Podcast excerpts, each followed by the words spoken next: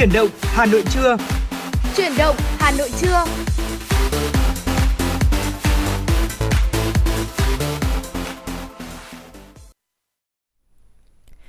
Xin kính chào quý vị thính giả của chương trình Chuyển động Hà Nội trưa. Thùy Linh và Thu Thảo đã quay trở lại cùng với quý vị để tiếp tục đồng hành trong 120 phút sắp tới của chương trình Chuyển động Hà Nội trưa ngày hôm nay. Quý vị hãy tương tác, chia sẻ những thông tin cập nhật cũng như là những uh, tâm tư tình cảm hay là gửi những yêu cầu âm nhạc đến cho chương trình thông qua số hotline 024 3773 6688 hoặc fanpage Chuyển động Hà Nội FM 96 để uh, tương tác với Thùy Linh và Thu Thảo quý vị nhé.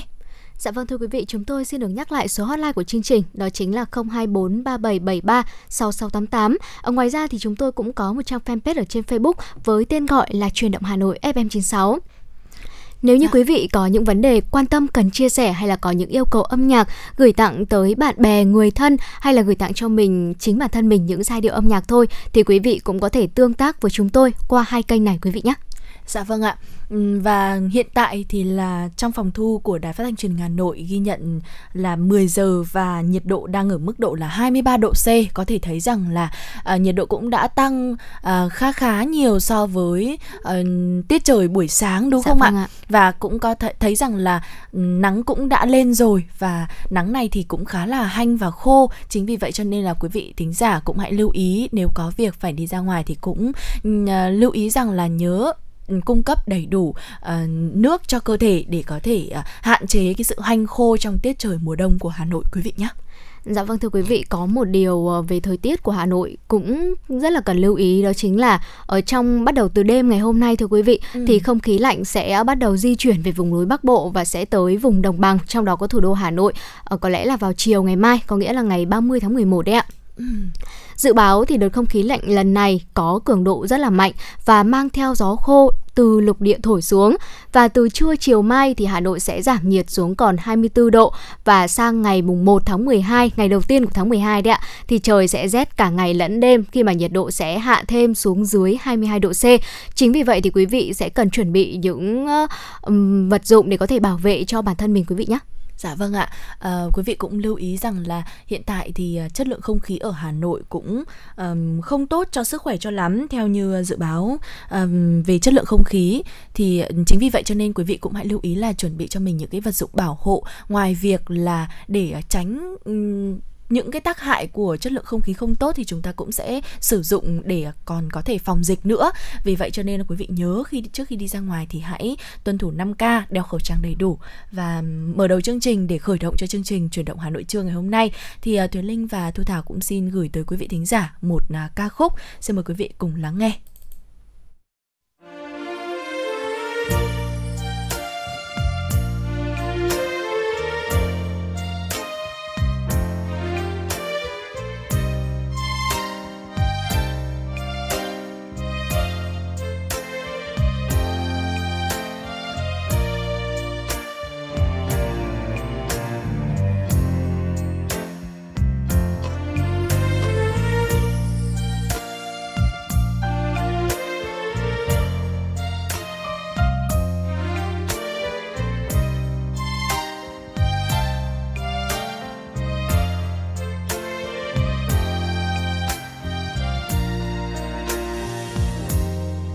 Buổi chiều nhớ em, dường như tiếc thu đường lá thu rơi vàng ngập ngừng bước chân dạo quanh phố đông, lòng nhung nhớ ai?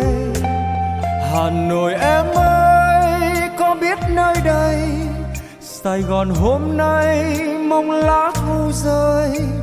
Tìm lại mùi hương trên mái tóc em, trong những đêm ta bên hồ hà nội có em, cùng bao kỷ niệm, dìu bước bên nhau về. Cùng nhìn lá rơi, cùng bao ước mơ, mình yêu mãi thôi. Mặt hồ trắng xanh, soi bóng đôi ta, ngồi kề bên nhau, anh nắm tay em, một lời dịu êm anh nói yêu em anh nói yêu em mãi thôi. Xa nhau rồi lòng mình không xa cách giữa trưa hè sài gòn anh bỗng nhớ thu vào nhớ em hà nội ơi.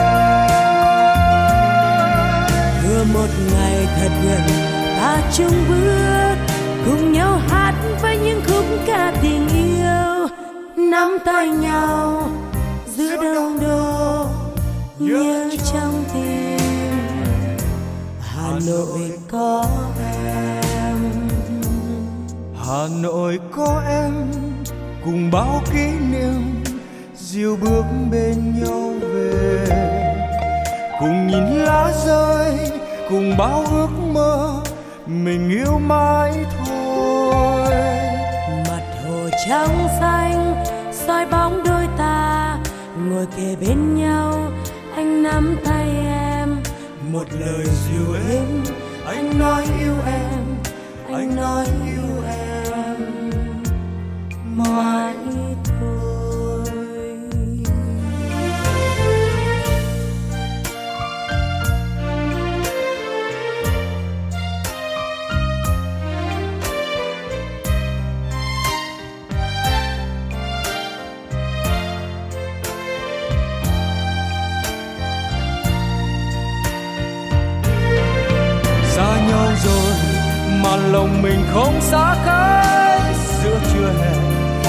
còn anh bỗng nhớ thu vào. Nhớ em, hà nội ơi. Vừa một ngày thật gần, ta chung bước, cùng nhau hát với những khúc ca tình yêu. Nắm tay nhau, giữa đông đô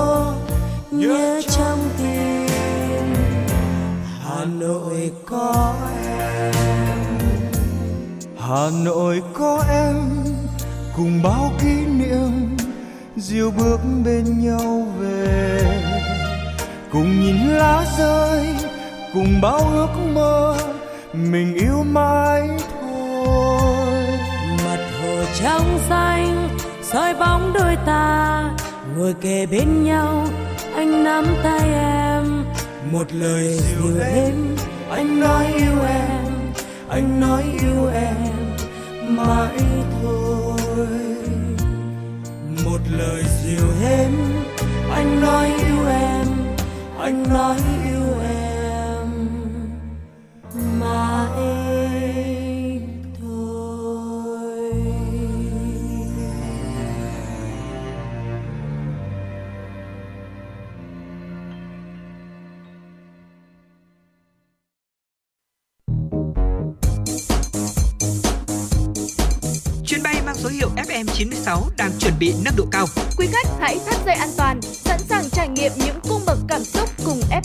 6.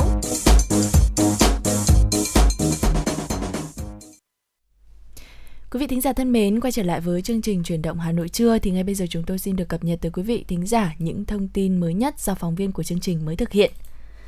Thưa quý vị, Tổng Giám đốc Tổ chức Y tế Thế giới ủng hộ ý tưởng biến Việt Nam thành trung tâm khu vực về sản xuất vaccine, sẽ trao đổi với bộ phận kỹ thuật về khả năng đưa vaccine ra Việt Nam sản xuất, tham gia chương trình thử nghiệm toàn cầu của WHO. Chiều tối hôm qua, theo giờ địa phương, trong khuôn khổ chuyến thăm chính thức Thụy Sĩ, Chủ tịch nước và đoàn đại biểu Việt Nam đã đến thăm trụ sở Tổ chức Y tế Thế giới WHO tại Geneva và có buổi làm việc với Tổng Giám đốc WHO Tedros Adhanom Ghebreyesus Chủ tịch nước Nguyễn Xuân Phúc đánh giá cao vai trò điều phối quan trọng của Tổ chức Y tế Thế giới trong lĩnh vực y tế toàn cầu, đưa ra các tiêu chuẩn hướng dẫn y tế, cung cấp hỗ trợ kỹ thuật, giúp các nước giải quyết các vấn đề y tế công cộng, tăng cường năng lực ứng phó dịch bệnh, ủng hộ những nỗ lực của chương trình COVAX và các tổ chức vận hành COVAX trong đó có Tổ chức Y tế Thế giới và Liên minh toàn cầu về vaccine và tiêm chủng trong thúc đẩy tiếp cận công bằng, bình đẳng và kịp thời vaccine ngừa COVID-19 trên toàn cầu. Chủ tịch nước mong muốn các đối tác tích cực ủng hộ để Việt Nam trở thành trung tâm chuyển giao công nghệ vaccine mRNA, mRNA là nơi sản xuất vaccine cho khu vực Tây Thái Bình Dương, đề nghị Tổ chức Y tế Thế giới hỗ trợ kỹ thuật cho vaccine Nanocovax của Việt Nam được tham gia chương trình thử nghiệm lâm sàng toàn cầu của WHO đồng thời đề nghị WHO có hình thức phối hợp với các nước để kỷ niệm Ngày Quốc tế phòng chống dịch bệnh 27 tháng 12 theo nghị quyết của Đại hội đồng Liên Hợp Quốc. Đây là sáng kiến do Việt Nam đề xướng vào năm 2020 trong vai trò Ủy viên không thường trực Hội đồng Bảo an Liên Hợp Quốc và đã được sự đồng bảo trợ của 112 quốc gia thành viên Liên Hợp Quốc. Thưa quý vị, tuyệt đối không lơ là chủ quan khi thiết lập trạng thái bình thường mới, đó là yêu cầu liên tục được lãnh đạo thành phố Hà Nội nhấn mạnh. Bởi việc duy trì vaccine ý thức, thay đổi thói quen để thích ứng an toàn với dịch vẫn là một chiến lược quan trọng để duy trì mức độ kiểm soát dịch. Trong các cuộc họp chỉ đạo, lãnh đạo thành phố đặc biệt nhấn mạnh khi dịch bệnh tiếp tục tiềm ẩn trong cộng đồng thì mỗi người dân cần thực hiện 5K, tuân thủ khai báo y tế, quét mã QR như thói quen, nếp sống hàng ngày và tiếp tục tin tưởng, đồng hành cùng thành phố giữ vững thành quả chống dịch, duy trì trạng thái thích ứng an toàn, linh hoạt, kiểm soát có hiệu quả dịch bệnh. Lãnh đạo thành phố đã yêu cầu các đơn vị tiếp tục thực hiện 6 nhóm nội dung trong công tác phòng chống dịch COVID-19. Trước hết, cần triển khai một cách thường xuyên, liên tục, hiệu quả công tác truyền thông, đồng thời nâng cao ý thức tự giác phòng chống dịch, thực hiện nghiêm thông điệp 5K. Việc có sống thích ứng được an toàn với dịch hay không phụ thuộc lớn vào sự vào cuộc của mỗi công dân. Chiến dịch vaccine đã triển khai diện rộng nhưng cần hơn hết là vaccine ý thức của mỗi người. Thưa quý vị, ngày 28 tháng 11, Trung tâm Kiểm soát Bệnh tật Hà Nội có thông báo khẩn tìm người liên quan đến ca bệnh COVID-19.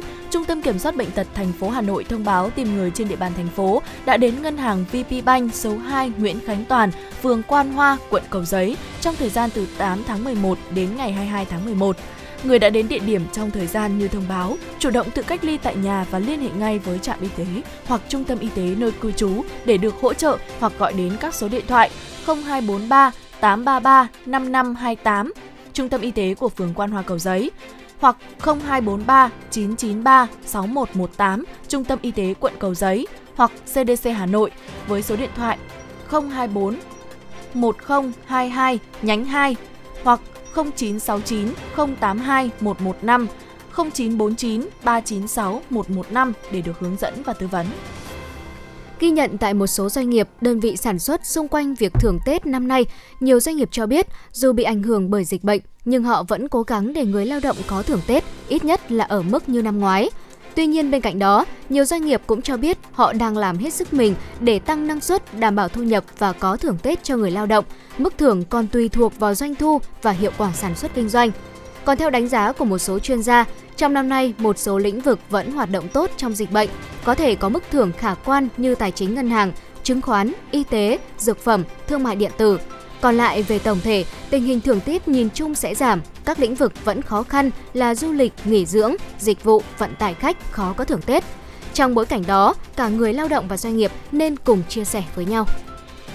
Quý vị thân mến, vừa rồi là những tin tức đầu tiên trong uh, chương trình chuyển động Hà Nội trưa ngày hôm nay. Hy vọng rằng bên cạnh đó chúng tôi cũng sẽ nhận được những tin tức mà quý vị sẽ cập nhật uh, mới nhất quay trở lại với chương trình để chúng tôi có thể chia sẻ và lan tỏa đến các quý vị thính giả khác. Uh, quý vị thân mến, thời điểm này thì chúng ta biết rằng là Covid-19 vẫn đang à, rất là phức tạp và chúng ta không thể à, hướng đến cái mục tiêu đó là zero Covid nữa mà chúng ta phải uh, tìm cách làm sao để có thể sống chung với Covid.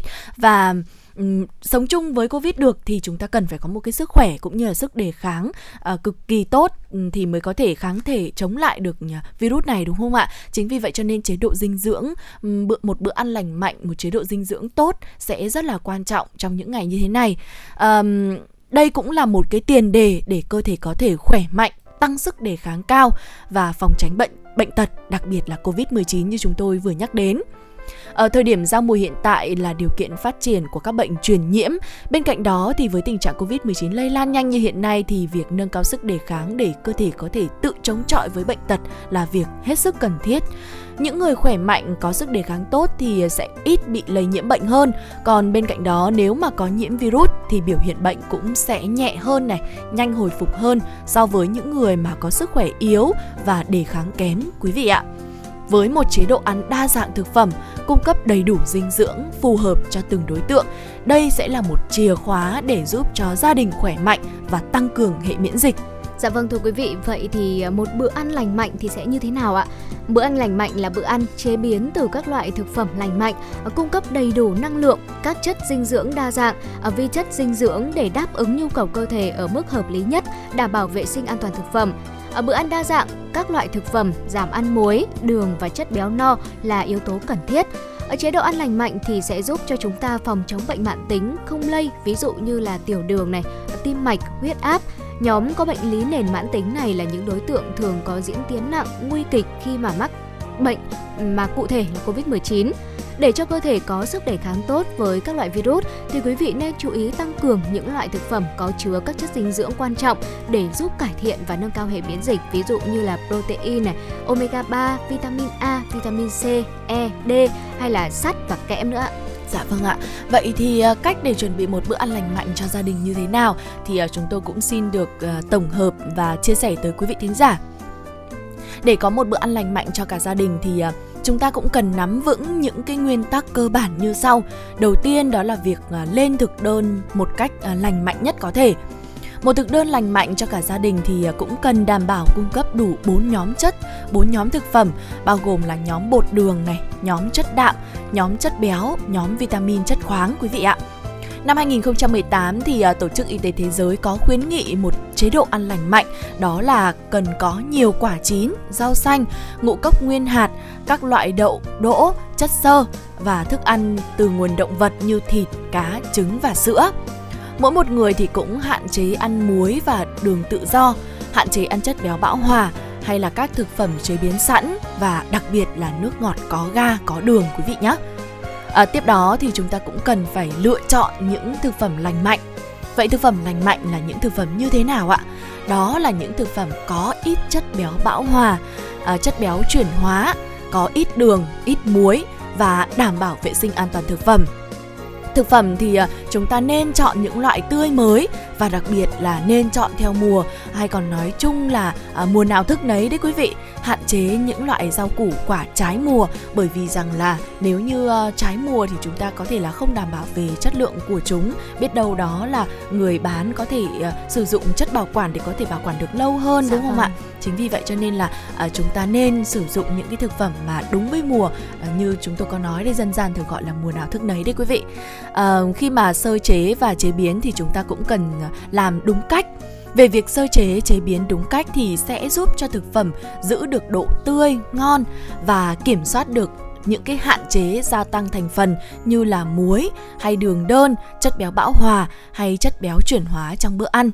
Và việc sơ chế thì cũng sẽ giúp làm giảm bớt các yếu tố vi khuẩn có hại trong thực phẩm hay là các loại thuốc phun trừ sâu và cũng loại bỏ được những cái phân bón trong rau củ quả và việc sơ chế thực phẩm thì cũng cần đảm bảo nguồn nước đang sử dụng là nước sạch, quý vị nhé. Dạ vâng thưa quý vị, bên cạnh việc là chúng ta sẽ lưu ý trong quá trình lên thực đơn lành mạnh hay là lựa chọn những thực phẩm lành mạnh thì quý vị cũng nên lưu ý trong khâu bảo quản thực phẩm nữa. Bởi vì việc bảo quản không đúng cách sẽ làm cho thực phẩm của chúng ta dễ bị lên men, ở nhanh hỏng hoặc là mất chất dinh dưỡng. Lựa chọn thực phẩm lành mạnh, sơ chế đúng cách không đảm bảo thực phẩm thì vẫn giữ toàn vẹn được dưỡng chất tươi ngon khi sử dụng. À, bạn nên sử dụng là loại hộp bảo quản thực phẩm chuyên dụng trong tủ lạnh à, hay là tủ bếp thì sẽ nhằm hạn chế quá trình oxy hóa của thực phẩm cũng như là hạn chế mùi thực phẩm ra môi trường bên ngoài. Đó là những lưu ý của chúng tôi ở trong à, quá trình mà chúng ta lựa chọn một bữa ăn có đầy đủ chất dinh dưỡng và cách chúng ta à, lựa chọn thực phẩm và bảo quản thực phẩm. Rất mong là quý vị có thể lưu ý để áp dụng cho bản thân mình. Dạ vâng ạ. Hy vọng với những chia sẻ vừa rồi thì uh, quý vị cũng sẽ sẽ uh, cân bằng hơn được cho các chế độ dinh dưỡng trong uh, khẩu phần ăn của mình trong gia đình và người thân. Còn bây giờ thì uh, chúng tôi xin gửi tới quý vị thính giả một uh, giai điệu âm nhạc. Uh, xin mời quý vị cùng lắng nghe. dù ngày trôi nhanh rất lâu dù là mình xa cách nhau anh sang ấy vẫn là như thế vậy mà sau khi không có anh đoạn đường nào em đi cũng vắng tay. Thời gian ơi, xin hãy trôi nhanh để em được lại ở bên anh đôi mình yêu nhau từ khi anh nói với em. Rằng mỗi chiều khi trời nhá nhem, anh lặng thầm vẫn đi theo em. Cùng em qua con đường tối đen, đèn đường khuya dù không sáng lên. Đừng lo nhé, có anh như mặt trời cứ thế mình thì cứ thế, cuốn lấy nhau. Em đâu hay nếu mai này mây trời dang tay che mất anh mình xa vời. Điều gì muốn đến, rồi thì sẽ đến sẽ đến thôi. Em luôn tin phía sau cơn ngủ mây anh sẽ về. Mặt trời kia dù ở đâu, dù ngày trôi nhanh hay rất lâu, dù là mình xa cách nhau anh sáng ấy vẫn sau khi không có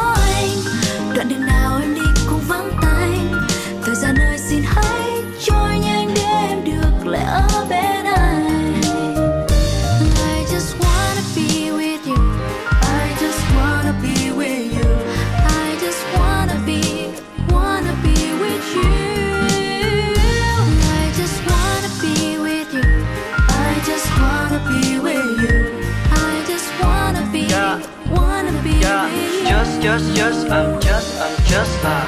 Anh câu để cho em nghe đôi lời. Anh đang ở nơi không em không người. Mây và gió đang thay lời anh nhớ em Nhớ luôn tiếng cười. Em núp rơi màn mây Nơi xa chân trời. Hay đang ở trong vòng tay Bên ai kia rồi? Cause I'm in love with you, you. Cause I'm in love with you. Rồi thì cứ thế mình thì cứ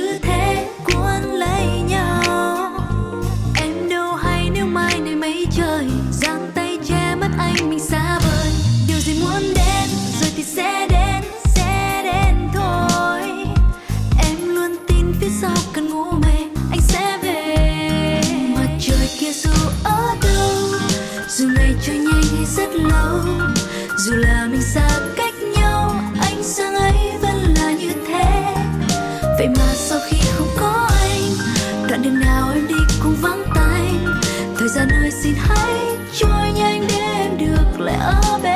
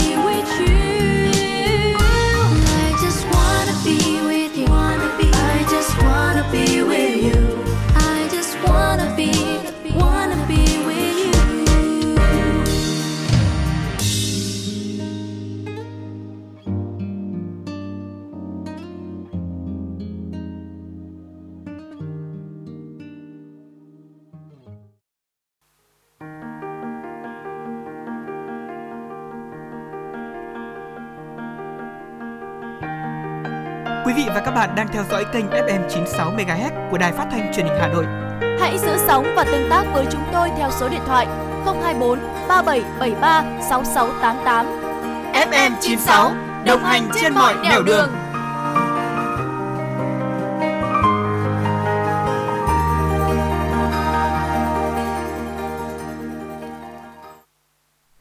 Quý vị thính giả thân mến, vừa rồi là một ca khúc hết sức là dễ thương, uh, có tựa đề là Mặt trời của em qua giọng hát của ca sĩ Phương Ly và Chester T, uh, một ca khúc rất là đáng yêu đúng không ạ? Hy vọng rằng chúng tôi sẽ tiếp tục nhận được những yêu cầu âm nhạc đến từ quý vị thính giả để chúng tôi có thể phục vụ quý vị thính giả nhiều hơn nữa. Còn bây giờ chúng tôi sẽ được tiếp tục cập nhật những tin tức. Xin mời quý vị cùng lắng nghe. Thưa quý vị thính giả, sau nhiều tháng dịch bệnh bùng phát, không ít doanh nghiệp bị ảnh hưởng, nhiều người lao động vì thế cũng mất việc làm hay phải giảm giờ làm tại cơ quan. Và đến thời điểm hiện nay, dù sản xuất kinh doanh đang được khôi phục, nhưng nhiều người lao động vẫn chưa thể tìm được việc làm phù hợp. Nguyên nhân là do một số ngành nghề dù phục hồi sản xuất nhưng vẫn ở mức khởi động, nhu cầu về nguồn nhân lực không lớn. Ở một góc độ khác, đại diện một số sàn giao dịch việc làm cho biết, ở một số ngành như dịch vụ vận tải, bán lẻ, thương mại điện tử, các công việc thời vụ, nhu cầu tuyển dụng người lao động đang có xu hướng tăng. Tuy nhiên, do tâm lý e ngại về mức độ an toàn trong công việc nên nhiều người lao động không ứng tuyển. Dự báo nhu cầu tuyển dụng lao động sẽ tiếp tục tăng ở một số ngành hàng trong những ngày cuối năm và hy vọng người lao động sẽ sớm tiếp cận và tìm được công việc phù hợp. Thưa quý vị, trước tình hình dịch Covid-19 tiếp tục diễn biến phức tạp, số ca nhiễm mới liên tục tăng cao, tỉnh Vĩnh Long và Sóc Trăng đã nâng cấp độ dịch từ cấp 2 là nguy cơ trung bình, vùng vàng lên cấp 3, nguy cơ cao, vùng cam. Theo đó, từ 0 giờ ngày 29 tháng 11, tỉnh Sóc Trăng nâng cấp độ dịch COVID-19 từ cấp 2 lên cấp 3. Cùng ngày, Chủ tịch Ủy ban nhân dân tỉnh Sóc Trăng đã ban hành văn bản về việc tăng cường biện pháp kiểm soát dịch COVID-19 trên địa bàn tỉnh yêu cầu từ 21 giờ ngày hôm trước đến 4 giờ sáng hôm sau, người dân không ra đường trừ các trường hợp cấp cứu, các lực lượng làm nhiệm vụ phòng chống dịch, phòng chống thiên tai, cán bộ, phóng viên, lực lượng làm công tác cấp thiết khác. Thời gian thực hiện từ ngày 28 tháng 11 cho đến khi có thông báo mới. Tại Vĩnh Long, nâng cấp độ dịch COVID-19 trên địa bàn tỉnh từ cấp độ 2 nguy cơ trung bình lên cấp độ 3 nguy cơ cao bắt đầu từ ngày 30 tháng 11. Thưa quý vị, việc lấy ý kiến của người dân là một trong những giai đoạn của quá trình lập quy trình lập quy hoạch đô thị đã được pháp luật quy định. Tuy nhiên, thực tiễn thực hiện cho thấy vẫn còn tồn tại một số vấn đề bất cập, dẫn đến việc lấy ý kiến cộng đồng dân cư vào các bản quy hoạch hiện nay còn mang tính hình thức. Kết quả là nhiều bản quy hoạch khi công khai rộng rãi đã bị người dân trong khu vực ảnh hưởng, phản đối quyết liệt, không thể thực thi. Về cơ bản, các quy định pháp luật đã tạo khung cho sự tham gia của cộng đồng vào quá trình lập quy hoạch đô thị dưới hình thức lấy ý kiến góp ý. Chính vì vậy, hầu như các đơn vị tư vấn lập quy hoạch đều đang tự đưa ra nội dung để xin ý kiến cộng đồng mà không có bất kỳ form mẫu chung nào. Do vậy, rất cần cơ quan chức năng sớm gỡ vướng mắc bằng việc hoàn thiện quy định pháp luật, cụ thể hóa các quy định về tổ chức thực hiện để bảo đảm sự tham gia thực chất của cộng đồng trong lập, điều chỉnh quy hoạch xây dựng đô thị. Tại lễ công bố kết quả cuộc thi vô địch thiết kế đồ họa thế giới năm thứ 8 vừa diễn ra, đội tuyển Việt Nam có hai thí sinh ghi danh vị trí top 4 và top 10 cuộc thi. Đây là thành tích đáng tự hào bởi cuộc thi chỉ xét chọn và vinh danh 10 thí sinh có kết quả xuất sắc nhất thế giới. Đại sứ ACA đã ghi danh Việt Nam vào bảng thành tích thế giới năm thứ 8 của cuộc thi ACA World Championship là Dương Việt Anh, cựu học sinh trung học cơ sở và trung học phổ thông Nguyễn Tất Thành Hà Nội. Top 4 thế giới và Bùi Đình Duy, cựu sinh viên cao đẳng nghề công nghiệp Hà Nội, top 10 thế giới.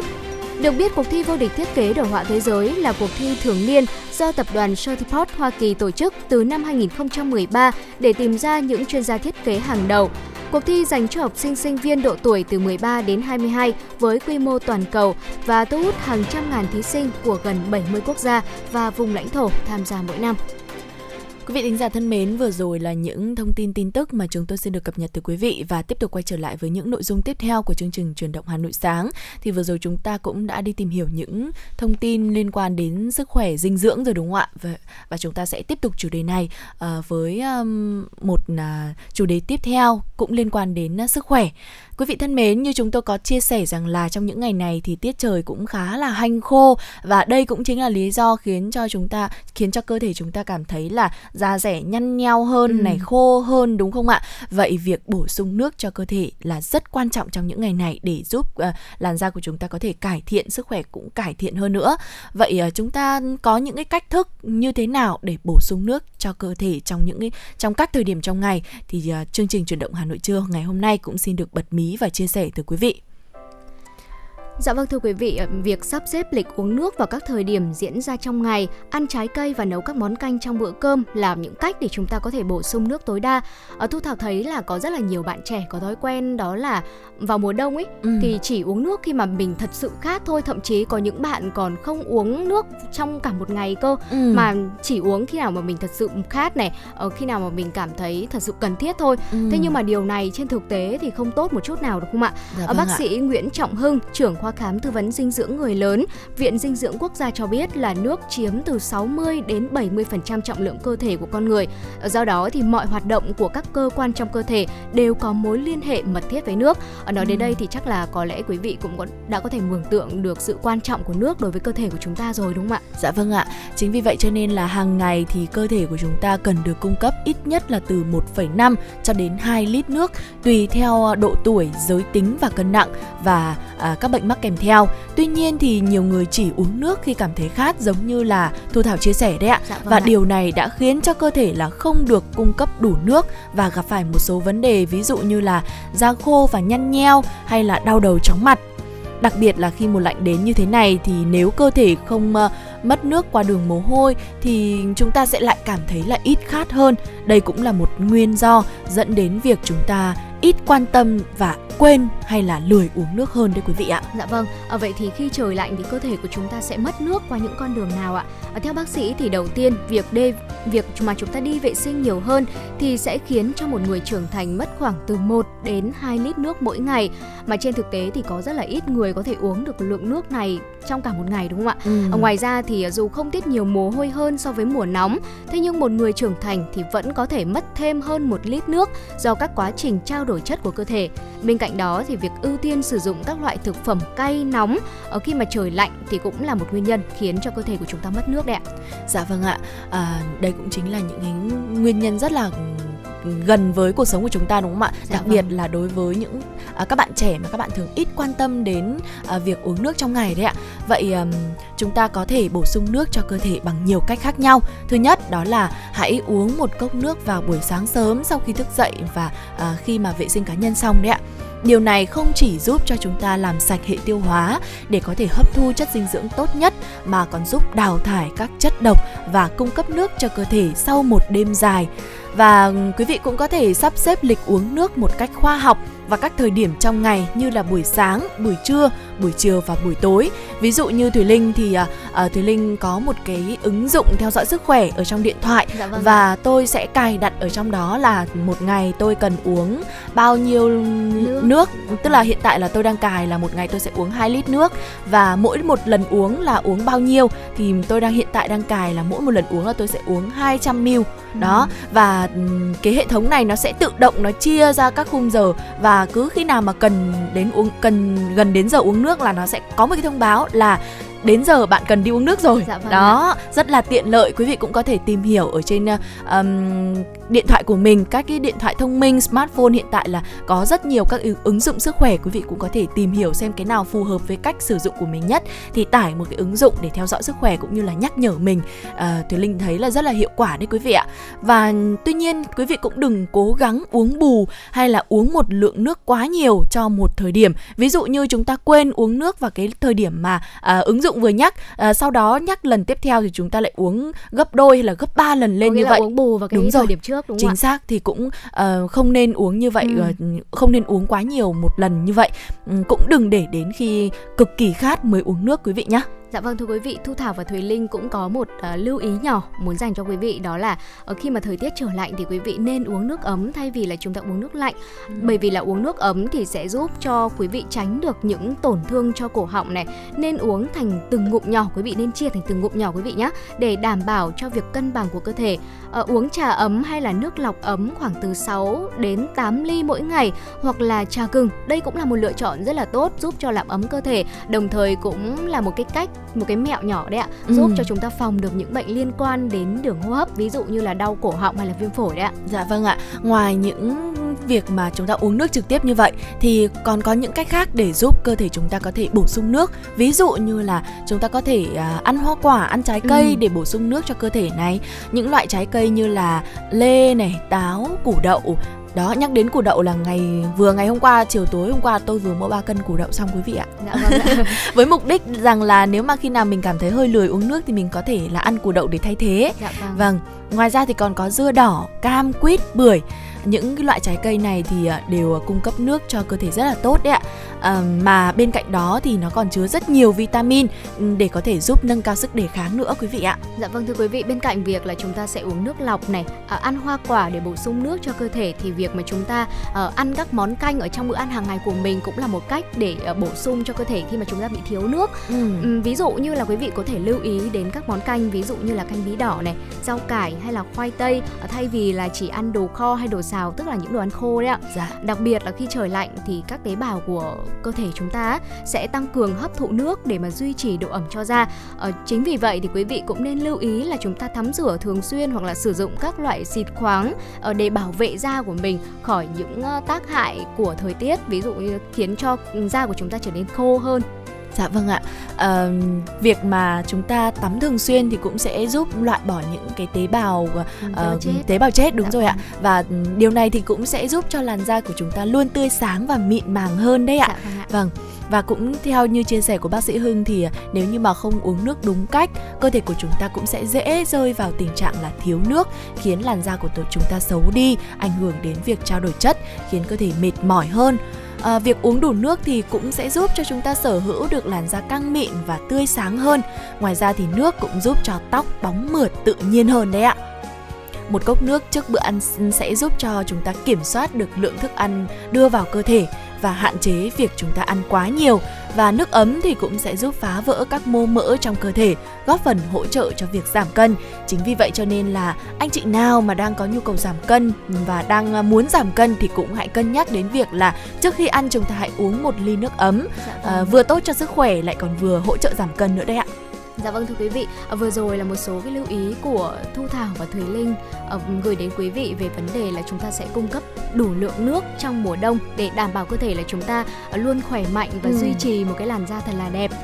Dạ vâng ạ. Còn bây giờ thì chúng tôi xin mời quý vị thính giả hãy cùng thư giãn với giai điệu âm nhạc ca khúc Hơn cả yêu qua giọng hát của ca sĩ Đức Phúc.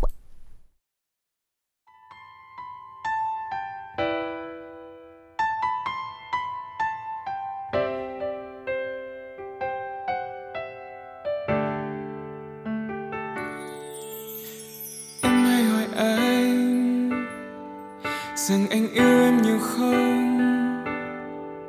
Anh không biết phải nói thế nào để đúng với cảm xúc trong lòng. Khi anh nhìn em, là anh thấy cuộc đời anh là quá khứ và cả tương lai. Là hiện tại không bao giờ phải tình yêu trong anh vẫn luôn thầm lặng không có nghĩa không rộng lớn.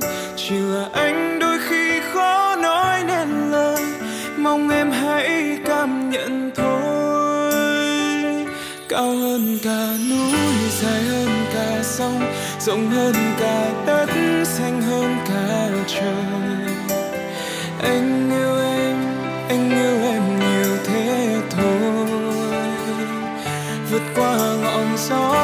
qua đại dương, vượt qua cả những ngang mây thiên đường. Dẫu có nói bao điều, cảm giác trong anh bây giờ có lẽ hơn cả.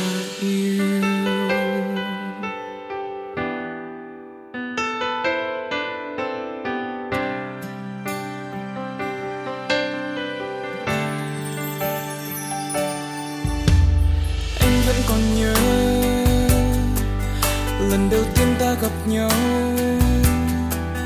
Chẳng biết trước lần đó sẽ là lần cuối anh yêu một ai trên đời. Anh không còn mơ hoặc và yêu ai được nữa. Giờ anh đã có em đây rồi. Cùng em đi hết quãng đường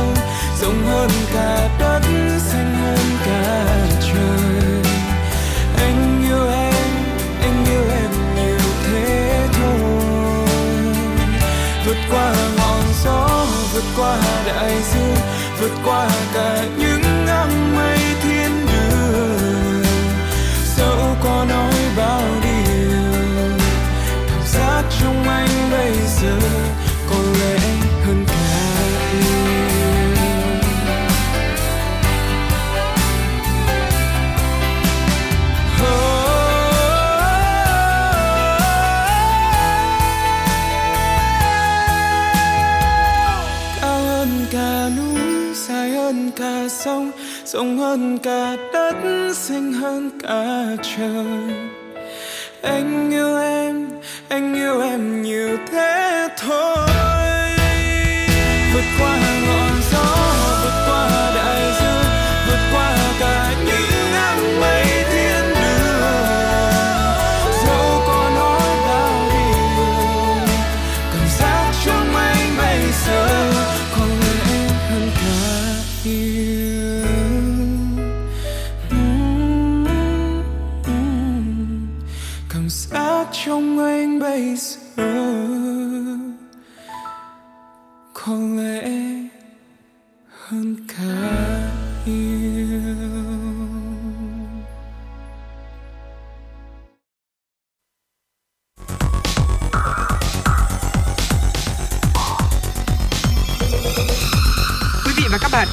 Dõi kênh FM 96 MHz của đài phát thanh truyền hình Hà Nội. Hãy giữ sóng và tương tác với chúng tôi theo số điện thoại 024 3773 6688. FM 96 đồng hành trên mọi nẻo đường. đường. Quý vị thính giả thân mến, quay trở lại với chuyển động Hà Nội trưa thì chúng tôi xin được tiếp tục cập nhật những tin tức mới nhất do phóng viên Mai Liên mới thực hiện.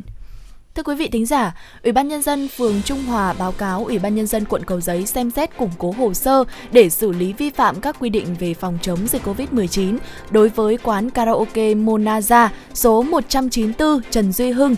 Lãnh đạo Ủy ban Nhân dân phường Trung Hòa, quận Cầu Giấy cho biết, trong tối và đêm ngày 26 tháng 11, thông qua tin báo của quần chúng nhân dân, lực lượng chức năng phường Trung Hòa đã tiến hành kiểm tra đột xuất công tác chấp hành các quy định về phòng chống dịch COVID-19 đối với quán karaoke Monaza ở số 194 Trần Duy Hưng, Lãnh đạo công an phường cho biết, tại thời điểm kiểm tra, chủ cơ sở đã cố thủ không mở cửa cho các lực lượng chức năng tiến hành kiểm tra theo quy định.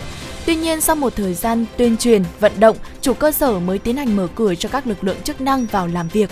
Tại thời điểm kiểm tra, tất cả phòng hát tại cơ sở đã dừng hoạt động.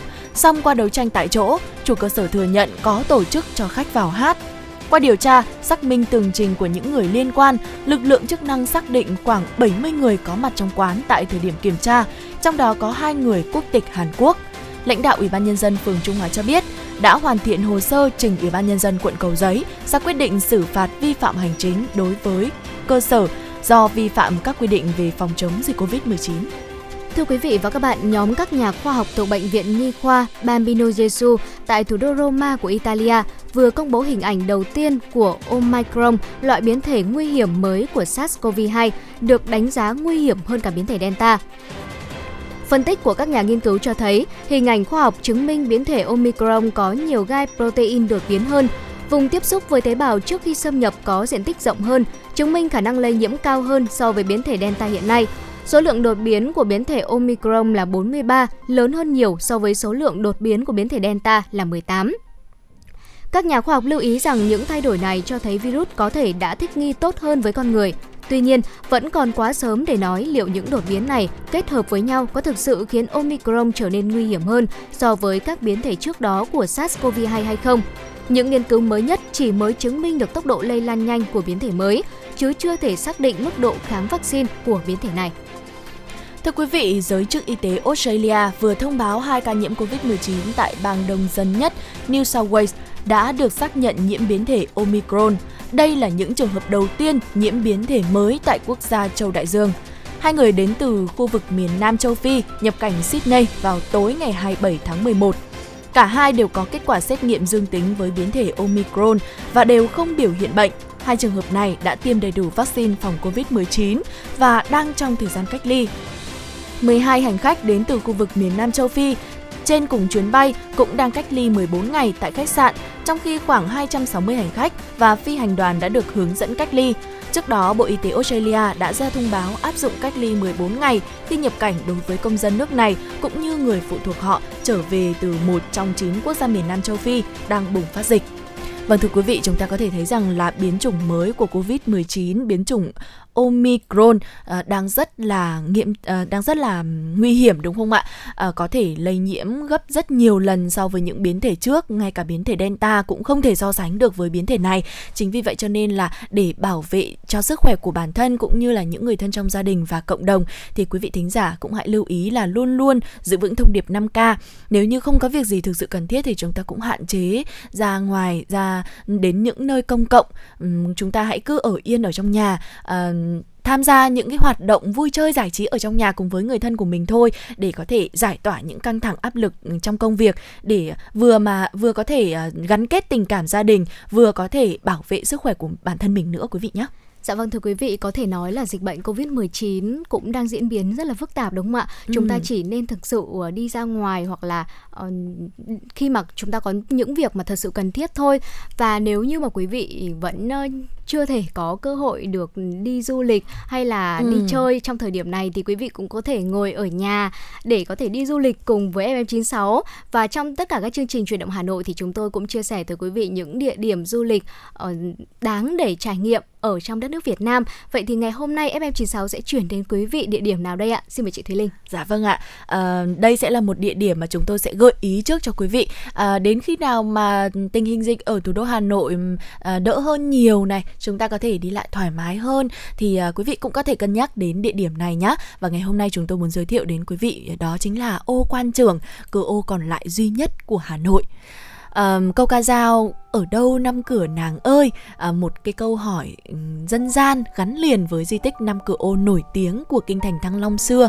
À, trải qua những biến cố của thời gian thì ô cầu giấy ô cầu dền ô đống mác đều không còn tồn tại chỉ còn duy nhất ô quan trường còn sót lại cho đến tận ngày nay.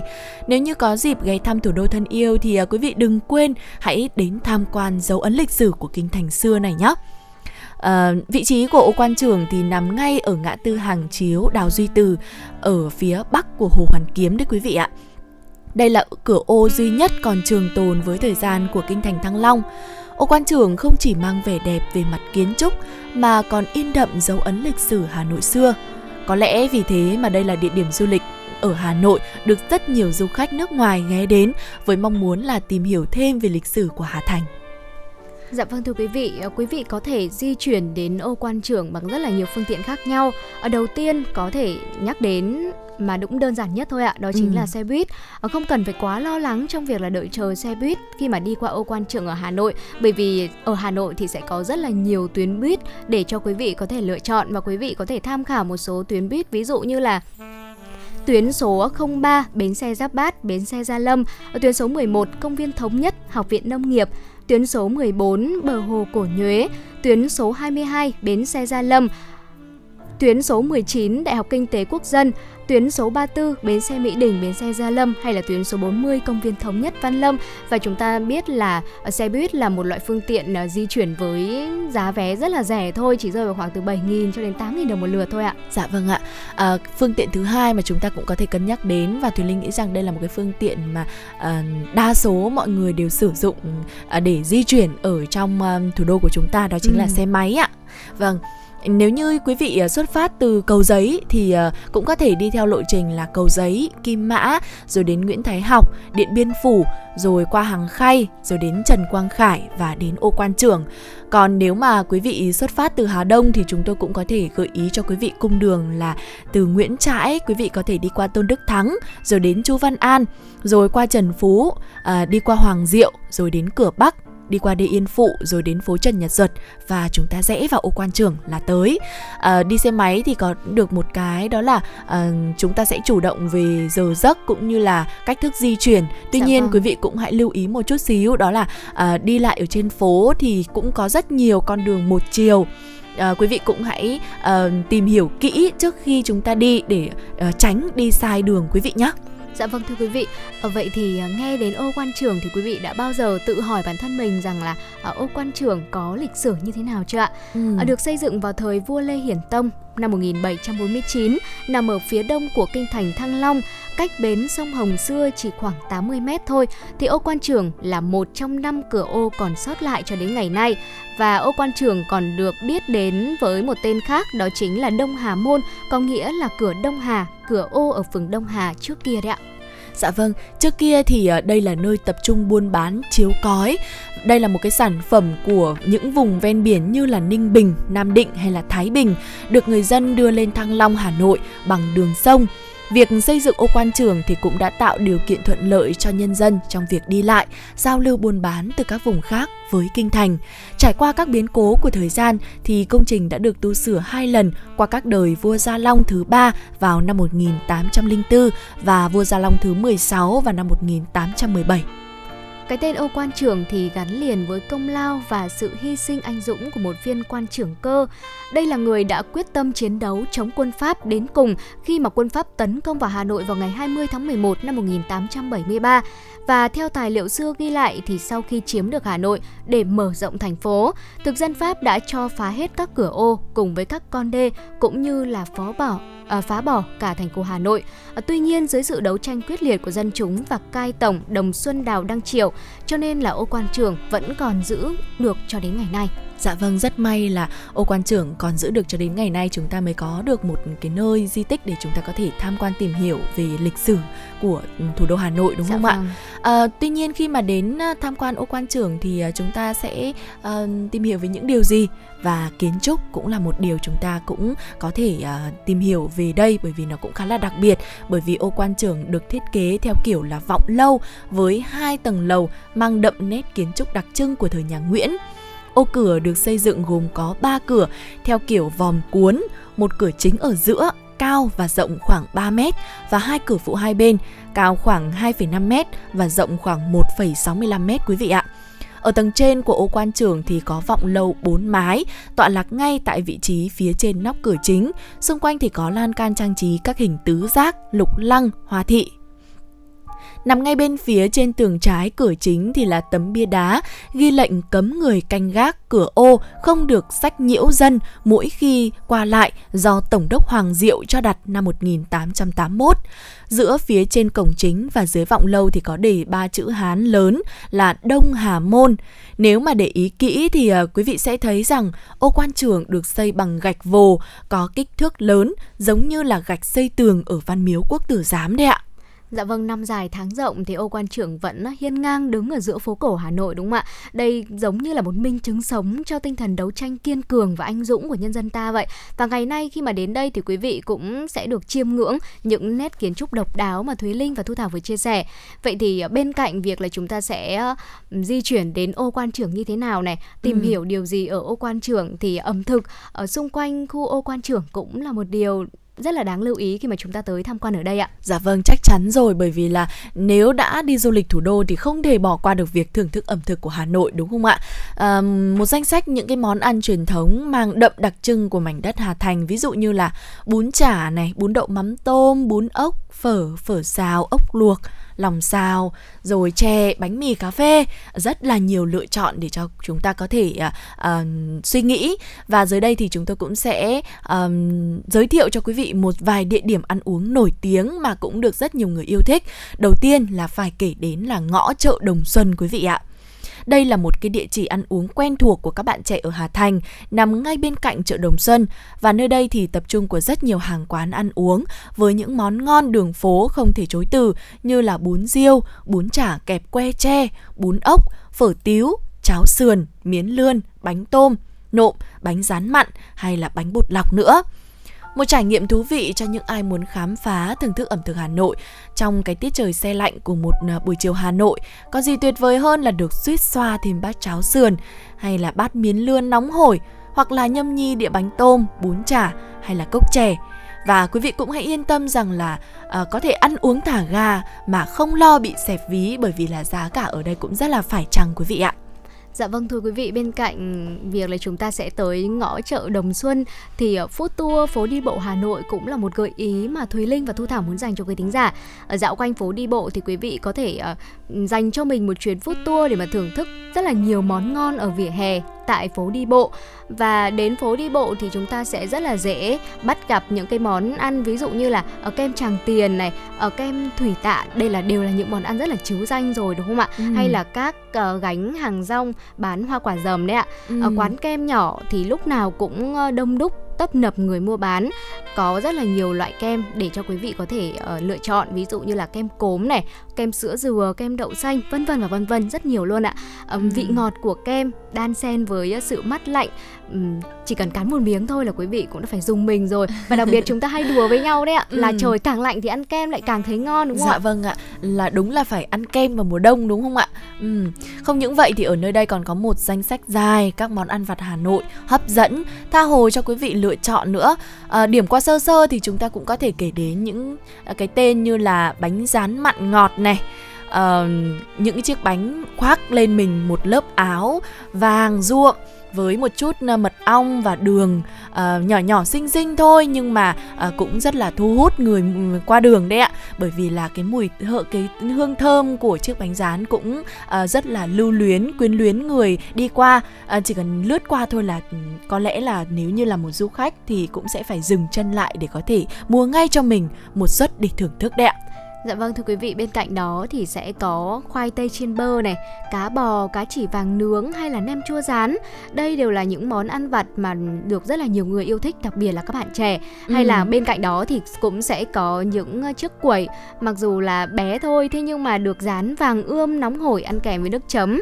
Ừ. Cắn thử một miếng thì quý vị sẽ cảm nhận được độ giòn và một chút béo ngậy của quẩy này, hòa quyện với vị chua chua ngọt ngọt của nước chấm. Đây là một món ăn mà Tú Thảo và Thùy Linh gợi ý cho quý vị để trải nghiệm trong chuyến food tour tới ô quan trường. Dạ vâng ạ.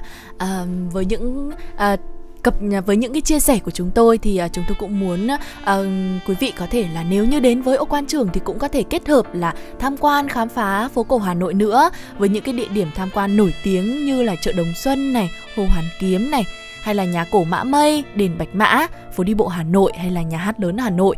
À, có rất là nhiều điều thú vị đang chờ quý vị có thể đến đây để khám phá những địa điểm này bởi vì chúng cũng khá là gần nhau cho nên là dạo một vòng là chúng ta có thể tham quan được hết các địa điểm này rồi rất là tiện đấy quý vị ạ. Nếu như mà quý vị có nhu cầu mà mua sắm quà lưu niệm cho người thân và gia đình thì à, quý vị hãy ghé vào khu phố hàng ngang, hàng đào hay là hàng bạc Đặc biệt đó là chợ Đồng Xuân bởi vì đây cũng chính là khu chợ đêm của Hà Nội. Tới đây thì quý vị có thể tha hồ lựa chọn các loại mặt hàng vô cùng phong phú, đa dạng, từ quần áo cho đến giày dép, rồi đồ thủ công, rồi đến đồng hồ hay là các trang sức nữa, rất là nhiều, hay cả đồ ăn vặt cũng có nữa quý vị ạ. Dạ vâng thưa quý vị, vừa rồi là một số những cái gợi ý của Thu Thảo và Thùy Linh. Ví dụ như là chúng ta sẽ ăn gì khi tới ô quan trưởng này ờ, Sẽ di chuyển đến ô quan trưởng như thế nào. Ờ, rất hy vọng là quý vị đã có thể kịp ờ, ghi nhớ cho mình những thông tin này Để ừ, trong một dịp nào đó quý vị có thể tới ô quan trưởng để trải nghiệm. Và trước khi đến với những thông tin đáng chú ý tiếp theo có trong chuyển động Hà Nội trưa ngày hôm nay thì Thu Thảo và Thùy Linh xin gửi tặng quý vị những giai điệu âm nhạc mang tên Tháng mấy em nhớ anh được thể hiện bởi ca sĩ Hà Anh Tuấn.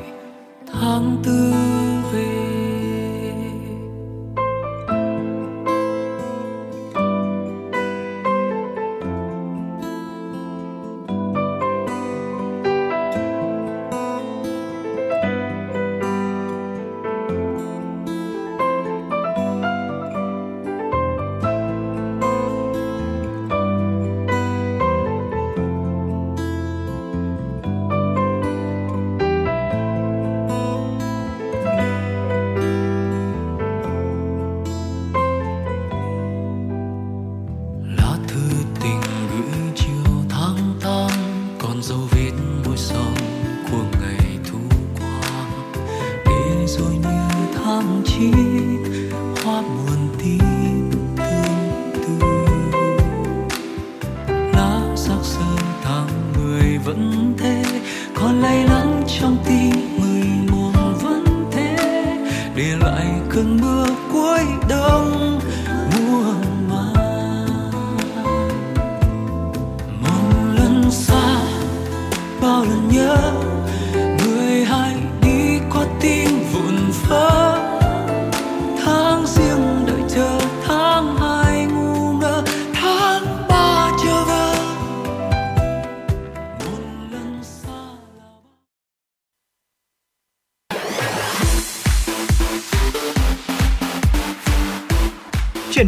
Hà Nội trưa. Chuyển động Hà Nội trưa.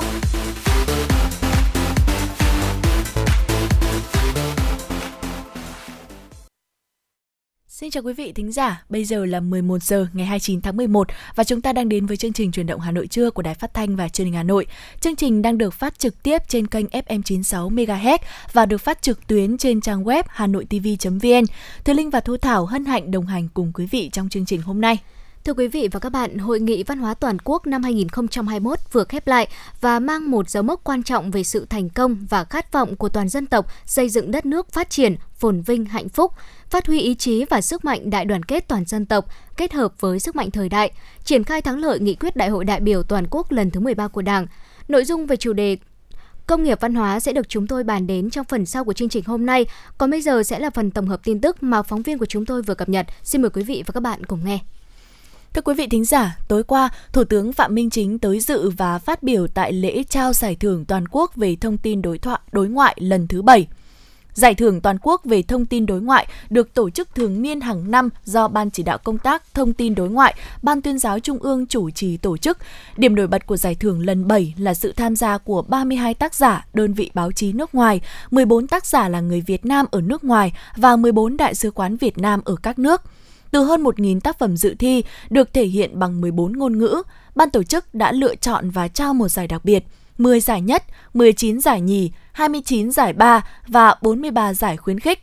Phát biểu tại sự kiện, Thủ tướng Phạm Minh Chính nhấn mạnh, chúng ta có mặt hôm nay ở thủ đô Hà Nội ngàn năm văn hiến, thành phố vì hòa bình, dự sự kiện này là minh chứng cho chủ trương đúng đắn, chuyển hướng ứng phó hiệu quả với dịch COVID-19. Mọi hoạt động đang trở dần lại trạng thái bình thường, kinh tế đang phục hồi và phát triển mạnh mẽ. Thủ tướng nêu rõ, thông tin đối ngoại là bộ phận quan trọng của công tác đối ngoại Đảng, ngoại giao nhà nước, ngoại giao nhân dân và công tác tư tưởng.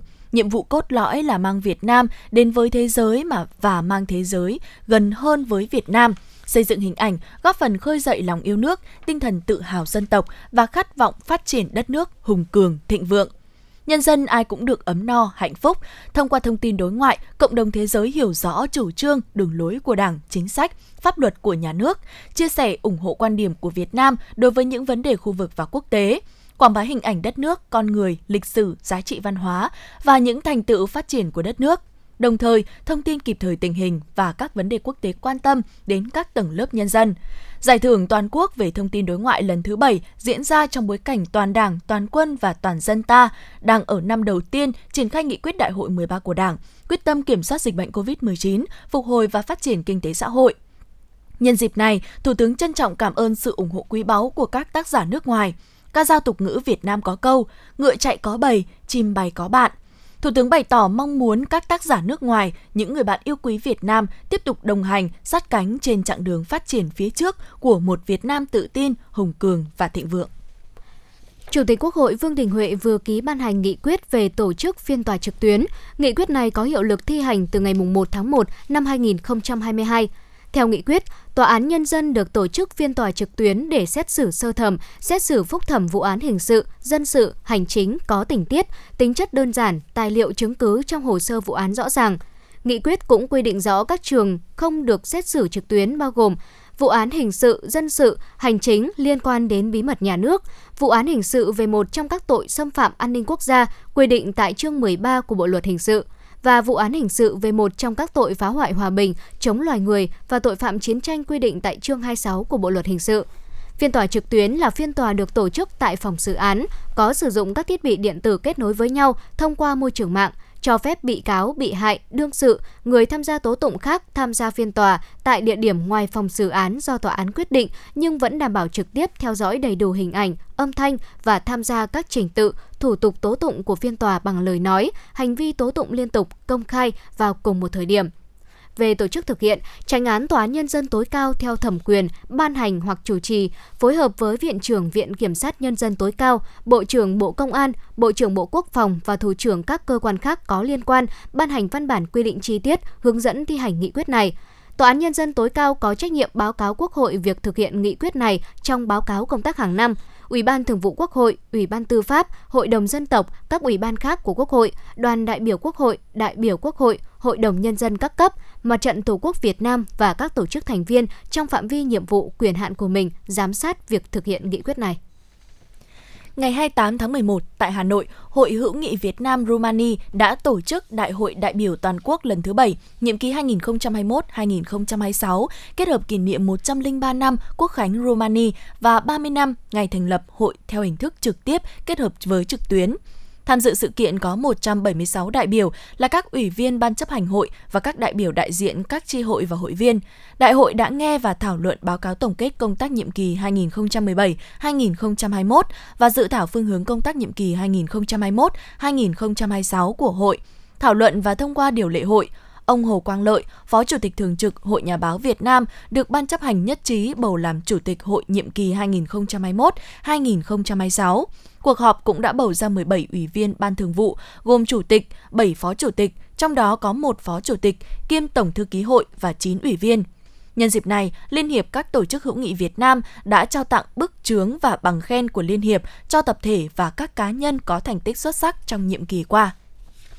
Thưa quý vị và các bạn, trong ngày hôm qua, Trung tâm Phát triển Quỹ đất huyện Quốc Oai phối hợp với công ty đấu giá hợp danh Việt Nam tổ chức thành công phiên đấu giá quyền sử dụng đất đối với 32 thửa tại lô S2 ký hiệu từ S201 đến S232 thuộc khu đất đấu giá 06 thôn Phú Mỹ, xã Ngọc Mỹ.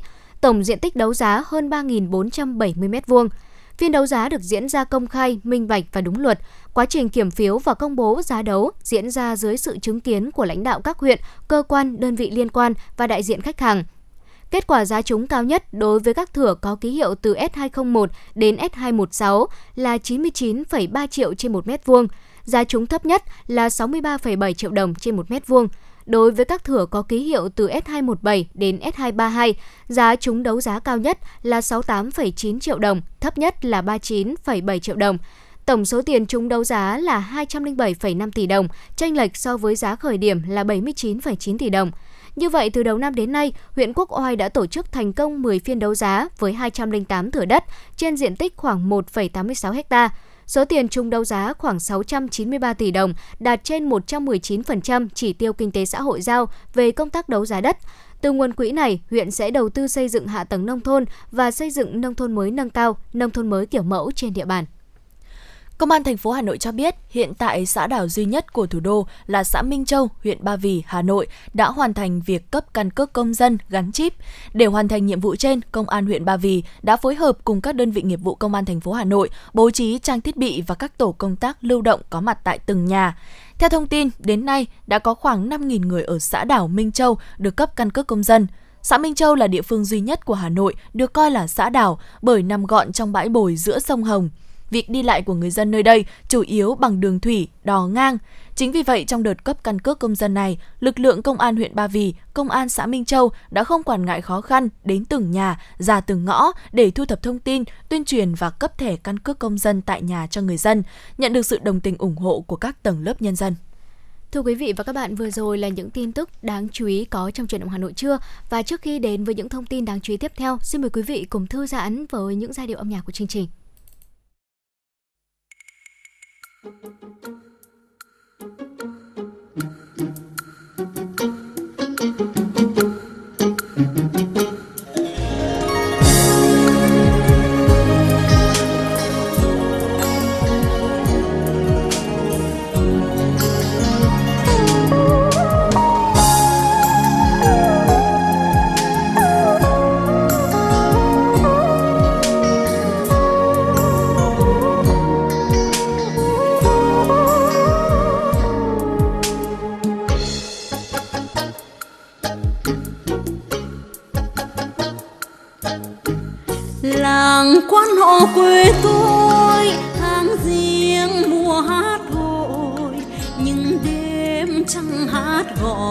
Con sông cầu làm bao xanh, ngang lưng làng quan họ xanh xanh. Làng quan họ quê tôi, những chiều bao thương nhớ. Tiếng ca đầu ngọn gió, non quay thao, người ơi, non quay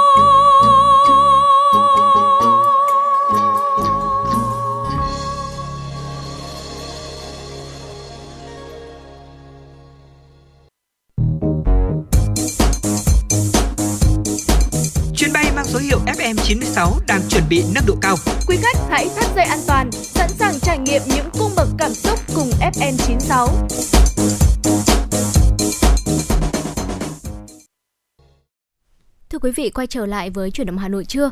Thu Thảo và Thùy Linh xin được tiếp tục gửi tới quý vị những thông tin đáng chú ý tiếp theo có trong chương trình. Thưa quý vị, Ủy ban nhân dân thành phố Hà Nội vừa có báo cáo số 326 về tổng kết công tác thi đua khen thưởng năm 2021, phương hướng nhiệm vụ năm 2022 tại các cơ quan đơn vị hưởng ứng phong trào thi đua người tốt việc tốt, 100% quận huyện thị xã và các đơn vị thuộc thành phố đã chủ động tổ chức và triển khai với sự chỉ đạo quyết liệt, trách nhiệm của người đứng đầu tại các đơn vị, gắn phong trào với học tập và làm theo tư tưởng, đạo đức, phong cách Hồ Chí Minh và các phong trào thi đua yêu nước do Trung ương thành phố phát động đồng thời đổi mới tăng cường công tác phát hiện, tuyên truyền, bồi dưỡng nhân rộng gương điển hình tiên tiến người tốt việc tốt. Do vậy, đã nhận được sự hưởng ứng tích cực trong nhân dân, cơ quan đơn vị và cả hệ thống chính trị cùng phát hiện, giới thiệu, biểu dương các gương điển hình tiên tiến người tốt việc tốt trong các lĩnh vực hoạt động, công tác và đời sống xã hội trên địa bàn thành phố. Qua tổng hợp, năm 2021, toàn thành phố có 153 tập thể cá nhân được thành phố khen thưởng đột xuất do lập thành tích xuất sắc trong thực hiện chức trách nhiệm vụ được giao. Chủ tịch nước, Thủ tướng Chính phủ khen thưởng 7 tập thể, 13 cá nhân và truy tặng một cá nhân của thành phố Hà Nội có thành tích trong công tác phòng chống dịch COVID-19. Thành phố khen thưởng 604 tập thể, 994 cá nhân trong công tác phòng chống dịch COVID-19. Thành phố cũng tặng danh hiệu người tốt việc tốt cho 705 cá nhân, Đặc biệt trong đó có hai cá nhân với hành động dũng cảm được Thủ tướng Chính phủ và đồng chí Bí thư Thành ủy Hà Nội gửi thư khen, đồng thời được Thủ tướng Chính phủ và Chủ tịch Ủy ban nhân dân thành phố Hà Nội tặng bằng khen. Thưa quý vị, hưởng ứng ngày phòng chống hàng giả hàng nhái 29 tháng 11, tạp chí Quản lý thị trường trực thuộc Tổng cục Quản lý thị trường Bộ Công Thương đã tổ chức lễ ra mắt các nền tảng mạng xã hội về công tác quản lý thị trường và mở cửa phòng trưng bày nhận diện hàng thật, hàng giả. Theo đó, tạp chí Quản lý thị trường đã phối hợp với công ty cổ phần tập đoàn MCV xây dựng và phát triển nội dung trên các nền tảng mạng xã hội TikTok, YouTube, Facebook nhằm cung cấp trao đổi, chia sẻ thông tin về lĩnh vực quản lý thị trường. Cụ thể, trên nền tảng TikTok, quản lý tạp chí quản lý thị trường sẽ phát triển hai tài khoản mang tên Thật giả Review và Quản lý thị trường News Song song với kênh TikTok, trên nền tảng YouTube và fanpage, tài khoản có tên Tạp chí Quản lý thị trường cập nhật toàn bộ hoạt động kiểm tra, kiểm soát các vụ vi phạm mà lực lượng quản lý thị trường cả nước phát hiện và xử lý nhằm lan tỏa thông tin đến người tiêu dùng một cách nhanh chóng và hiệu quả nhất. Sau thời gian triển khai, các nền tảng mạng xã hội trên của tạp chí Quản lý thị trường đã thu hút lượng lớn tương tác của người dùng và được đánh giá cao về chất lượng thông tin. Cũng trong ngày 28 tháng 11, Tổng cục Quản lý thị trường đã ra mắt và mở cửa phòng trưng bày nhận diện hàng thật hàng giả tại địa chỉ số 62 Tràng Tiền, quận Hoàn Kiếm, thành phố Hà Nội. Phòng trưng bày nhận diện hàng thật hàng giả sẽ mở cửa đến hết ngày 30 tháng 11. Phòng trưng bày này sẽ tiến tới mở cửa thường xuyên theo từng lĩnh vực chuyên đề riêng. Tháng khuyến mại Hà Nội năm 2021 được triển khai vào ngày 17 tháng 12 trên toàn thành phố với khoảng từ 800 đến 1.000 điểm bán hàng khuyến mại, trong đó có 40 tới 50 điểm vàng khuyến mại tại các trung tâm thương mại, siêu thị, chuỗi cửa hàng lớn. Tại các điểm vàng khuyến mại, các chương trình kích cầu mua sắm được tổ chức với mức giảm giá từ 50% trở lên cho ít nhất 20% mặt hàng đang kinh doanh. Tuần lễ kích cầu tháng khuyến mại với 8 đến 10 khu kích cầu tại 8 đến 10 điểm vàng khuyến mại được tổ chức từ ngày 17 đến ngày 26 tháng 12, ngày vàng khuyến mại, tạo điểm nhấn mua sắm đặc biệt trong tuần lễ kích cầu tháng khuyến mại với hai ngày vàng khuyến mại là 25 và 26 tháng 12, giảm giá trên 70% tại các điểm vàng. Tuần vàng online đồng loạt chương trình bán hàng khuyến mại của các doanh nghiệp trên các sàn thương mại điện tử, hệ thống bán hàng trực tuyến, kích cầu mua sắm trực tuyến dịp cuối năm với các chương trình giảm giá từ 30 đến 100%. Tháng khuyến mại Hà Nội năm 2021 được triển khai nhằm thực hiện mục tiêu kép, vừa phòng chống dịch COVID-19, vừa thực hiện các giải pháp phục hồi và phát triển kinh tế, tháo gỡ khó khăn, thúc đẩy sản xuất kinh doanh của các doanh nghiệp, kích cầu tiêu dùng nội địa, tăng tổng mức bán lẻ hàng hóa dịch vụ và bình ổn thị trường. Hôm nay ngày 29 tháng 11, Tòa án Nhân dân cấp cao tại Hà Nội mở phiên tòa xét xử phúc thẩm vụ án buôn lậu và vi phạm quy định về kế toán gây hậu quả nghiêm trọng xảy ra tại công ty Nhật Cường. Trước đó, ngày 10 tháng 5 năm 2021, Tòa án Nhân dân thành phố Hà Nội đã tuyên án sơ thẩm đối với 14 bị cáo trong vụ này. Sau khi xét xử sơ thẩm, có 11 trên 14 bị cáo của vụ án này có đơn kháng cáo gửi Tòa án Nhân dân thành phố Hà Nội. Trong đó, nhóm bị cáo từng làm việc tại công ty Nhật Cường gồm Nguyễn Bảo Ngọc, Giám đốc Tài chính, Trần Ngọc Ánh, Phó Tổng Giám đốc, Đỗ Quốc Huy, Giám đốc bán hàng, Nông Văn Lư, nhân viên, Hoàng Văn Phong, trưởng ngành hàng Apple, Nguyễn Thị Bích Hằng, kế toán trưởng, Lê Hoài Phương, nhân viên công ty Nhật Cường tại Quảng Châu, Trung Quốc. Các bị cáo khác gồm Nguyễn Bảo Trung, trú tại phường Phương Mai, quận Đống Đa, Hà Nội, Ngô Đức Tùng, trú tại phường Đức Giang, quận Long Biên, Hà Nội, Phạm Văn Hiệp, trú tại phường Lạc Viên, quận Ngô Quyền, Hải Phòng và Ngô Tuấn Sửu, giám đốc công ty cổ phần đầu tư và phát triển hạ tầng Thanh Sơn. Trước đó, Viện Kiểm sát nhân dân thành phố Hà Nội cũng đã có kháng nghị đối với bản án hình sự sơ thẩm trong vụ án xảy ra tại công ty Nhật Cường. Trong vụ án này, bị can cầm đầu là Bùi Quang Huy hiện đang bỏ trốn. Cơ quan điều tra đã ra quyết định truy nã, quyết định tạm đình chỉ điều tra vụ án, tạm đình chỉ điều tra bị can. Chúng tôi sẽ tiếp tục cập nhật thông tin về phiên tòa này trong những chương trình sau. Mời quý vị cùng đón nghe. Thưa quý vị và các bạn, ngày hôm qua, Công an quận Bắc Từ Liêm Hà Nội đã ra quyết định tạm giữ đối với Hoàng Quốc Anh, sinh năm 1900 sinh năm 2004 ở số 2 ngõ 21 Nguyễn Như Đổ, phường Văn Miếu, quận Đống Đa, Hà Nội về hành vi chống người thi hành công vụ. Trước đó, khoảng 16 giờ 20 ngày 26 tháng 11, trong quá trình thực hiện nhiệm vụ tuần tra kiểm soát trên địa bàn, Thượng úy Phan Tuấn Thành, cảnh sát khu vực Công an phường Cổ Nhuế 1, quận Bắc Từ Liêm phát hiện một nhóm khoảng 15 thanh niên điều khiển xe máy không đội mũ bảo hiểm, chở ba có biểu hiện lạng lách bốc đầu, đã tiến hành kiểm tra hành chính nhưng các đối tượng bỏ chạy đồng chí Thành giữ được một đối tượng sinh năm 2004 ở phường Ngọc Khánh, quận Ba Đình, Hà Nội. Lợi dụng lúc đồng chí Thành khống chế đối tượng trên, Hoàng Quốc Anh là bạn của người này đã cầm dao chém 12 nhát vào xe máy của đồng chí Thành, làm vỡ mặt nạ, rách yên xe. Khi người dân hô hoán và hỗ trợ đồng chí Thành thì Quốc Anh điều khiển xe bỏ chạy. Sự việc này đã được người dân ghi lại, đăng tải trên một số báo và trang mạng xã hội. ngày 27 tháng 11, Hoàng Quốc Anh được gia đình đưa đến công an quận Bắc Từ Liêm đầu thú và khai nhận hành vi vi phạm. Công an quận Bắc Từ Liêm đã tiến hành điều tra thu thập được đủ căn cứ, xác định hành vi của Hoàng Quốc Anh đã phạm tội chống người thi hành công vụ, quy định tại Điều 330 Bộ Luật Hình sự.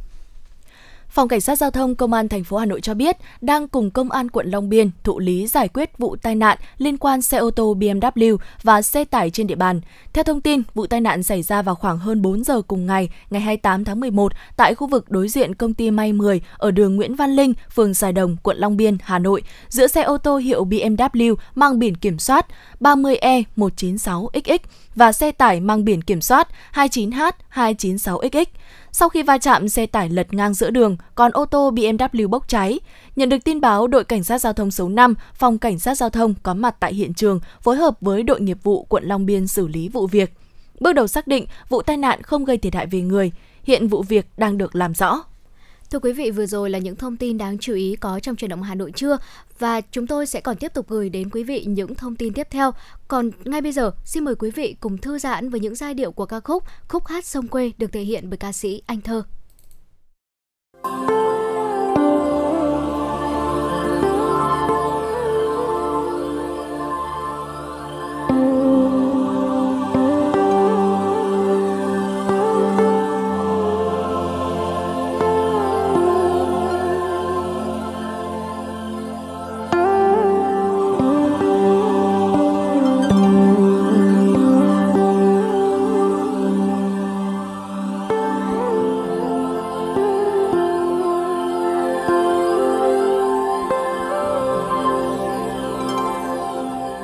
Quá nửa đời phiêu dạt con lại về úp mặt vào sông quê. Ơi, con sông giạt dao như lòng mẹ. Chữ che con đi qua chữ mẹ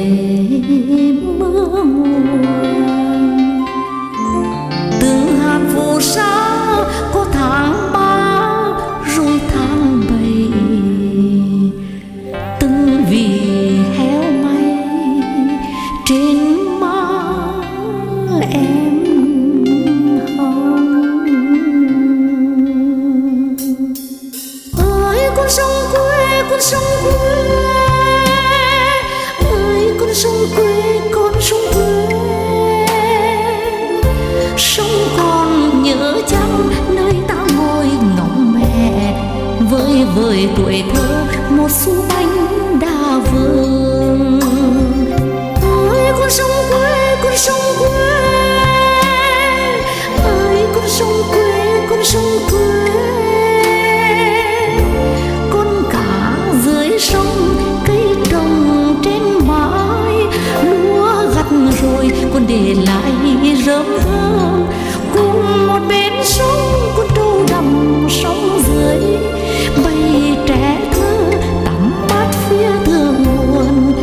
một dòng sánh trong chảy mãi tới vô cùng.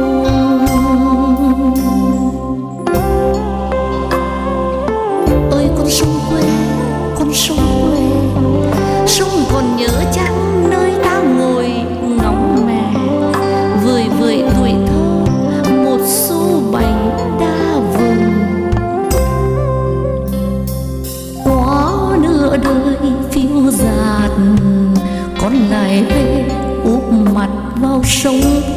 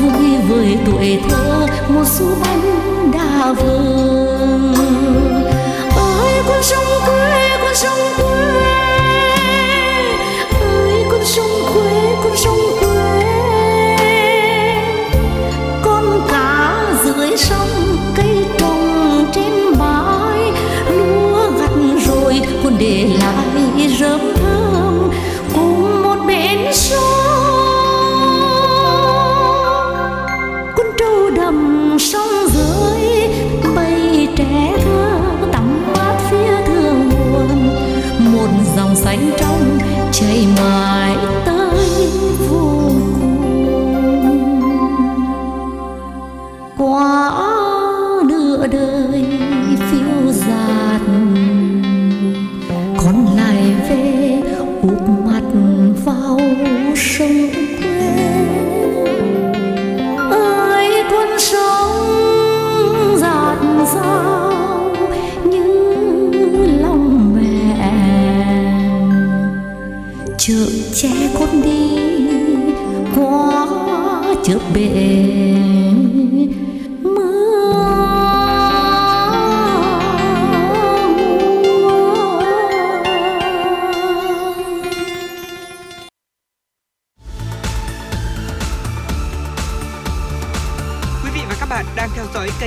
96 MHz của đài phát thanh truyền hình Hà Nội. Hãy giữ sóng và tương tác với chúng tôi theo số điện thoại 024 3773 6688. FM 96 đồng hành trên mọi nẻo đường.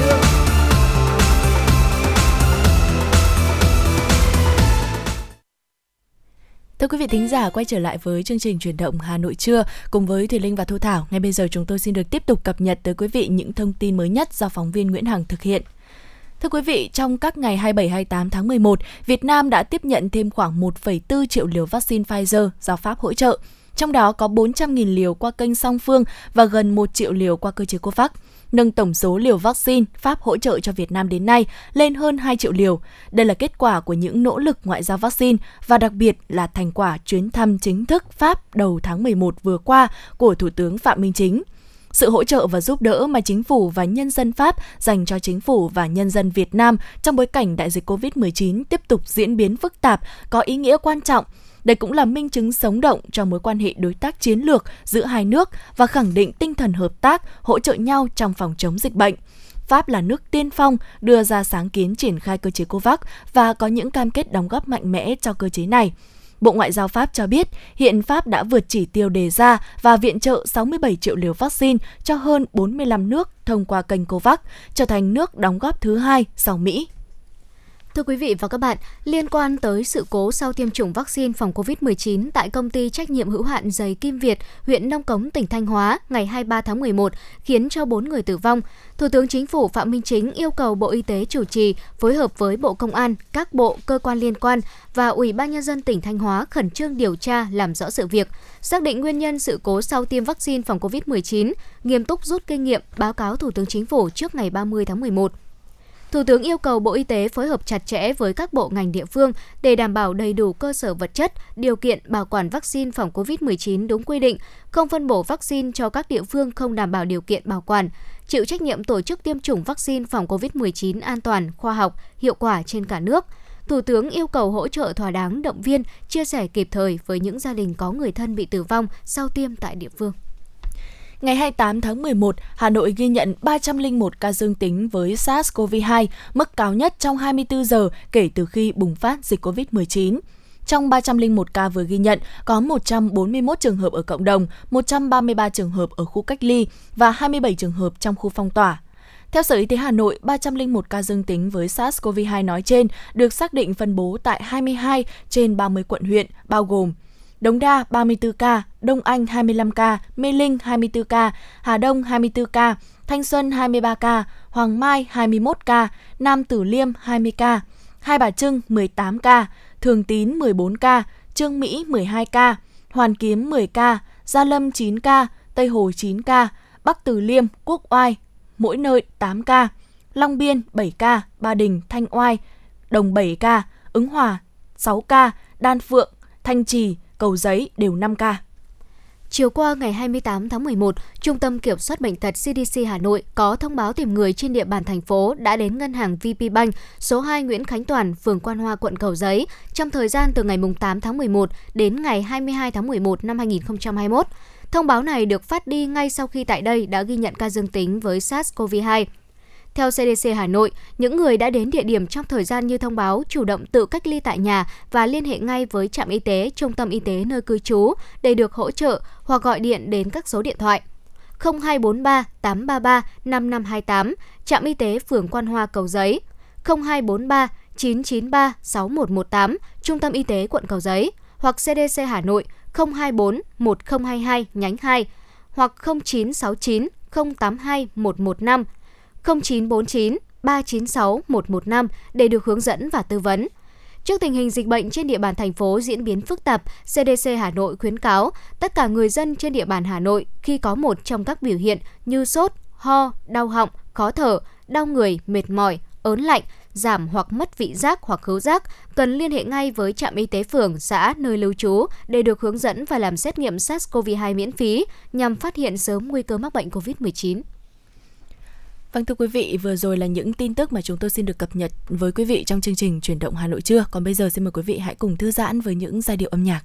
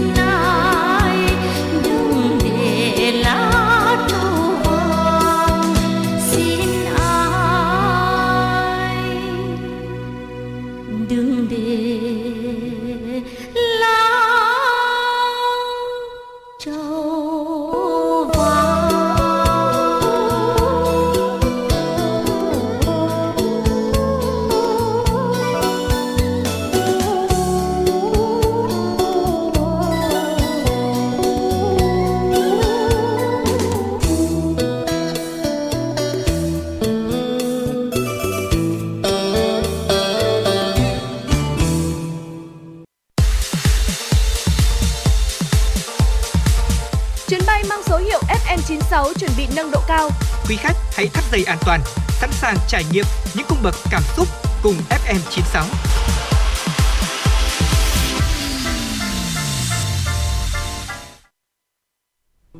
Tiếp tục với chương trình chuyển động Hà Nội trưa cùng với Thùy Linh và Thu Thảo thì ngay bây giờ xin mời quý vị hãy cùng lắng nghe tọa đàm của chúng tôi với tựa đề Xây dựng diện mạo môi trường văn hóa mới cho thủ đô. Kính chào quý vị và các bạn. Đảng bộ thành phố Hà Nội đã quyết định lựa chọn xây dựng nghị quyết chuyên đề phát triển công nghiệp văn hóa trên địa bàn thủ đô giai đoạn 2021-2025, định hướng đến năm 2030, tầm nhìn đến năm 2045, làm bước đột phá trong phát triển văn hóa của thủ đô. Tuy nhiên, để hiện thực hóa việc phát triển các ngành công nghiệp văn hóa trở thành ngành kinh tế mũi nhọn, có sự phát triển rõ rệt cả về chất và lượng, trong thời gian tới, Hà Nội còn nhiều khó khăn, thách thức. Và đây cũng chính là câu chuyện mà chúng tôi muốn bàn luận trong chương trình tọa đàm ngày hôm nay. Trước hết xin được trân trọng giới thiệu các vị khách mời có mặt tại phòng thu của Đài Phát thanh Truyền hình Hà Nội hôm nay. Trân trọng giới thiệu Phó Giáo sư Tiến sĩ Bùi Hoài Sơn, Viện trưởng Viện Văn hóa Nghệ thuật Quốc gia Việt Nam. Xin chào biên tập viên Lê Thông, xin chào quý vị và các bạn. Xin được trân trọng giới thiệu Tiến sĩ Lê Thị Minh Lý, Phó Chủ tịch Hội Di sản Văn hóa Việt Nam. Xin chào quý vị và các bạn. Xin được trân trọng giới thiệu Nhạc sĩ Lân Cường, Phó Chủ tịch Thường trực Hội Nhạc sĩ Hà Nội. Xin chào biên tập viên Lê Thông và xin chào quý vị và các bạn thính giả. Xin được trân trọng giới thiệu ông Lê Quốc Vinh, Chủ tịch Công ty Truyền thông Lê Group of Companies. Vâng, xin chào quý vị thính giả của đài truyền hình, uh, truyền hình và phát thanh Hà Nội. Dạ vâng ạ, một lần nữa thì chúng tôi xin được cảm ơn sự có mặt của các vị khách mời trong phòng thu của Đài Phát thanh Truyền hình Hà Nội hôm nay. À, vâng thưa quý vị và các bạn, công nghiệp văn hóa là một khái niệm tương đối mới, nhưng đây lại là một trong hai nghị quyết chuyên đề được xác định là trọng tâm trong nhiệm kỳ Đại hội Đảng bộ thành phố Hà Nội. Và mới đây thì Ban Thường vụ Thành ủy Hà Nội cũng đã thực hiện hai buổi tọa đàm để thu nhận những ý kiến đóng góp của các nhà quản lý, các chuyên gia, các văn nghệ sĩ đóng góp vào việc xây dựng phát triển công nghiệp văn hóa trên địa bàn thủ đô giai đoạn 2021-2025, định hướng đến năm 2030, tầm nhìn đến năm 2045. À, vâng thưa các vị khách mời, với việc Thành ủy Hà Nội đưa xây dựng công nghiệp văn hóa làm bước đột phá trong phát triển văn hóa của thủ đô trong thời gian tới thì sẽ có ý nghĩa như thế nào? À, về vấn đề này trước hết chúng tôi xin được mời ý kiến của Phó Giáo sư Tiến sĩ Bùi Hoài Sơn ạ. Ở đây chúng ta biết được rằng à, các ngành công nghiệp văn hóa đó là các cái lĩnh vực sử dụng các cái tài năng sáng tạo kết hợp với vốn văn hóa và công nghệ cùng với lại kỹ năng kinh doanh để tạo ra các cái sản phẩm văn hóa đây là một cái lĩnh vực mà trên thế giới là một cái xu thế phát triển chính. À, có một cái tốc độ phát triển rất là nhanh thường là gấp 1,5 lần tốc độ tăng trưởng GDP của một quốc gia. Chính vì thế nên là trong cái công ước 2005 của UNESCO thì UNESCO khuyến khích các quốc gia là tập trung phát triển các ngành công nghiệp văn hóa à, như là một việc để không chỉ là bảo vệ chủ quyền quốc gia về văn hóa mà còn tạo ra một cái động lực mới cho sự phát triển kinh tế xã hội đồng thời là bảo vệ các cái biểu đạt đa dạng của văn hóa. Đối với nước ta thì chúng ta cũng đã à, ban hành cái chiến lược phát triển các ngành công nghiệp văn hóa Việt Nam đến năm 2020 tầm nhìn đến năm 2030 đây là một cái văn bản vô cùng quan trọng để định hướng cái sự phát triển các ngành công nghiệp văn hóa của đất nước. Và trong cái chiến lược này thì chúng ta lựa chọn ba cái trung tâm để phát triển công nghiệp văn hóa đó là Hà Nội, thành phố Hồ Chí Minh và Đà Nẵng thế thì trong cái xu thế này thì Hà Nội lựa chọn công nghiệp văn hóa. Theo tôi là một cái là vô cùng hợp lý vì chúng ta đã tìm thấy một cái điểm mạnh từ chính cái ờ, nội lực của của thủ đô. Đồng thời là trên cơ sở đó chúng ta tìm cách ừ, lợi dụng những cái ưu thế mà công nghiệp văn hóa sáng tạo à, đem đến cho sự phát triển của thành phố. Chính vì thế nên là tôi ờ, rất là ờ, đánh giá cao cái ờ, cái cái cái chiến lược của thủ đô trong việc phát triển các ngành công nghiệp văn hóa à, giai đoạn 2021 2025 và định hướng đến năm 2030 tầm nhìn đến năm 2045. Dạ vâng ạ, xin được cảm ơn những chia sẻ của ông. Có thể thấy là công nghiệp văn hóa là một trong số những ờ, đòn bẩy rất là lớn để phát triển, đặc biệt là đối với thủ đô Hà Nội trong giai đoạn này. Vâng ạ, chúng tôi xin được lắng nghe ý kiến của tiến sĩ Lê Thị Minh Lý, Phó Chủ tịch Hội Di sản Văn hóa Việt Nam. Bà có suy nghĩ như thế nào về ý nghĩa cũng như là vai trò của công nghiệp văn hóa đối với xây dựng thủ đô ạ? À, tôi cho rằng là đây là một cái chiến lược, vâng. một cái chiến lược lớn, có tầm nhìn và đồng thời ở chiến lược ấy chúng ta nhìn thấy cái kế hoạch hành động rất là cụ thể à, trước hết là công nghiệp văn hóa ở Hà Nội đó là một cái tiềm năng kinh tế rất là lớn. Thứ hai là Hà Nội có một cái thị trường rất rất là lớn. Và thứ ba Hà Nội có một cái nguồn nhân lực sáng tạo cũng vô cùng to lớn. Và cái nguồn nhân nhân lực sáng tạo ấy nó không phải chỉ bây giờ chúng ta mới bắt đầu mà cái nguồn nhân lực sáng tạo ấy đã được kế thừa trên cái truyền thống của cha ông. À, Hà Nội là đất kinh kỳ, đất của 36 phố phường và cha ông ta từ ngày xưa đã sáng tạo ra rất nhiều các cái sản phẩm văn hóa và bây giờ chúng ta bước tiếp chúng ta tiếp nối trên cái truyền thống đó và tôi tin tưởng rằng với cái tiềm năng của Hà Nội với tiềm năng đặc biệt là tiềm năng di sản văn hóa của Hà Nội thì Hà Nội sẽ có một cái kế hoạch hành động rất rõ ràng, rất cụ thể và rất mục tiêu cho chiến lược công nghiệp văn hóa. Dạ vâng ạ, xin cảm ơn à, những chia sẻ của tiến sĩ Lê Thị Minh Lý. Thế còn à, thưa nhạc sĩ Lân Cường ạ, việc phát triển công nghiệp văn hóa thì có ý nghĩa như thế nào đối với thủ đô ạ? Ờ, để hiểu về cái việc phát triển công nghiệp văn hóa có ý nghĩa như thế nào thì tôi cứ lấy một cái ví dụ ở Hàn Quốc thôi là dễ rõ ngay. Vâng. Tháng 2 năm 2020 cả thế giới phải sững sờ khi cái bộ phim Ký sinh trùng Parasite của Hàn Quốc đoạt giải thưởng phim truyện xuất sắc nhất trong lĩnh vực điện ảnh của Hollywood. Đây phải gọi là một cái cái bước ngoặt lớn sau hai cái thập niên mà Hàn Quốc đã xây dựng và triển khai cái sức mạnh mềm trên cái cơ sở phối hợp chặt chẽ hiệu quả mọi cái nguồn lực. Ngược lại thời gian thì chúng ta thấy như thế nào? Nhưng năm 60 của thế kỷ 20 thì Hàn Quốc như chúng ta biết là một cái quốc gia nghèo nàn, lạc hậu nhất cái khu vực Đông Bắc Á. Thế mà chỉ sau 60 năm thôi nhé. Giờ đây thì Hàn Quốc không chỉ là một cái hình mẫu uh, phát triển về kinh tế năng động bậc nhất khu vực mà còn là một trong 10 quốc gia xuất khẩu cái văn hóa hàng đầu thế giới. Vâng. Ngay từ những năm 90 của thế kỷ trước ý, thì uh, Hàn Quốc đã bắt đầu thai nghén rồi hình thành những chiến lược về phát triển ờ, công nghiệp văn hóa. Cái làn sóng văn hóa Hàn Quốc nó đã, đã, đã len lỏi từng giờ từng phút vào phát triển khắp thế giới. Qua các cái bộ phim truyện này, qua các cái ban nhạc nó gọi là K-pop tức là, là nhạc uh, uh, Korean K-pop đấy Hàn Quốc. Đỉnh đám các món ăn truyền thống của Hàn Quốc trở nên phổ biến rộng rãi ở nhiều nước như là kim chi này kim bắp này canh rau biển cũng như các đồ mỹ nghệ trang phục truyền thống của Hàn Quốc. Hàn Quốc lại cũng là một cái điểm mà tôi biết là cái điểm du lịch rất nổi tiếng. Tôi đã qua đây điểm du lịch rất là nổi tiếng cho nên thu hút được rất nhiều khách quốc tế.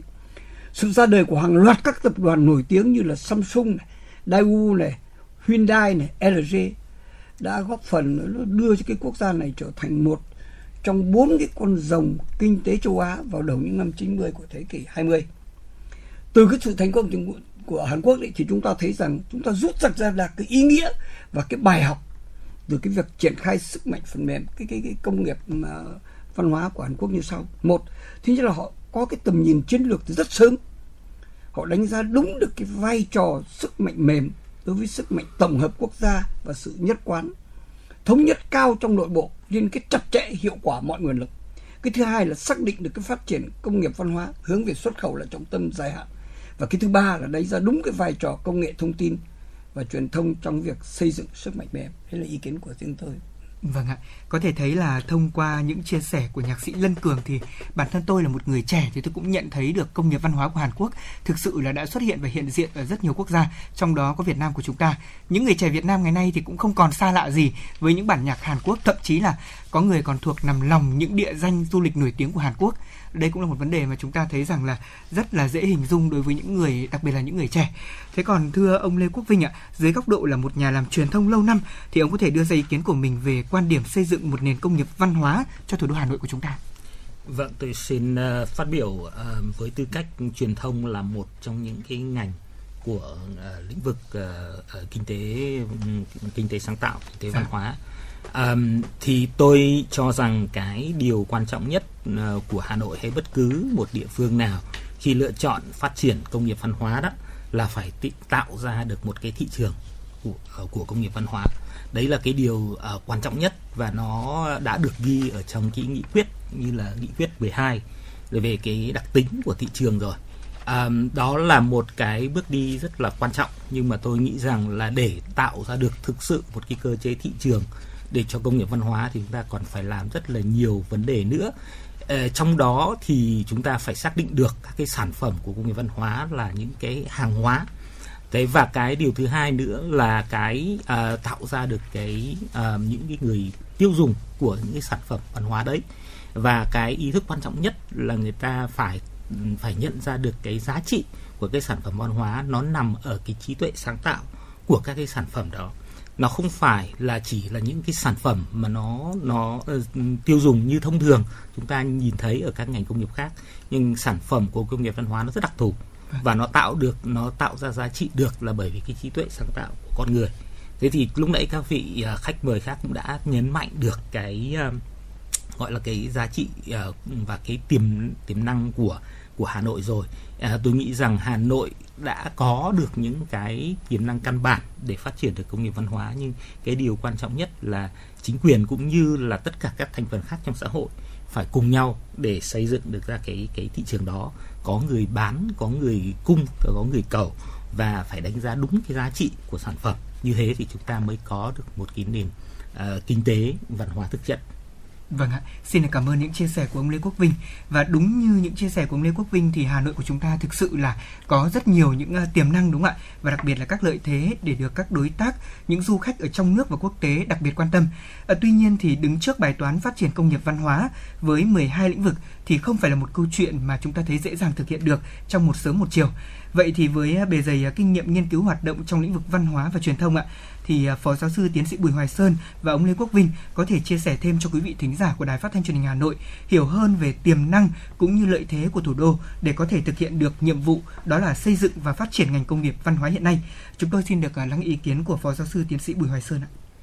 Ở đây chúng ta thấy được là Hà Nội có rất nhiều những tiềm năng và lợi thế trong phát triển các ngành công nghiệp văn hóa. À, một số thứ thì chúng ta đã nói à, trước rồi.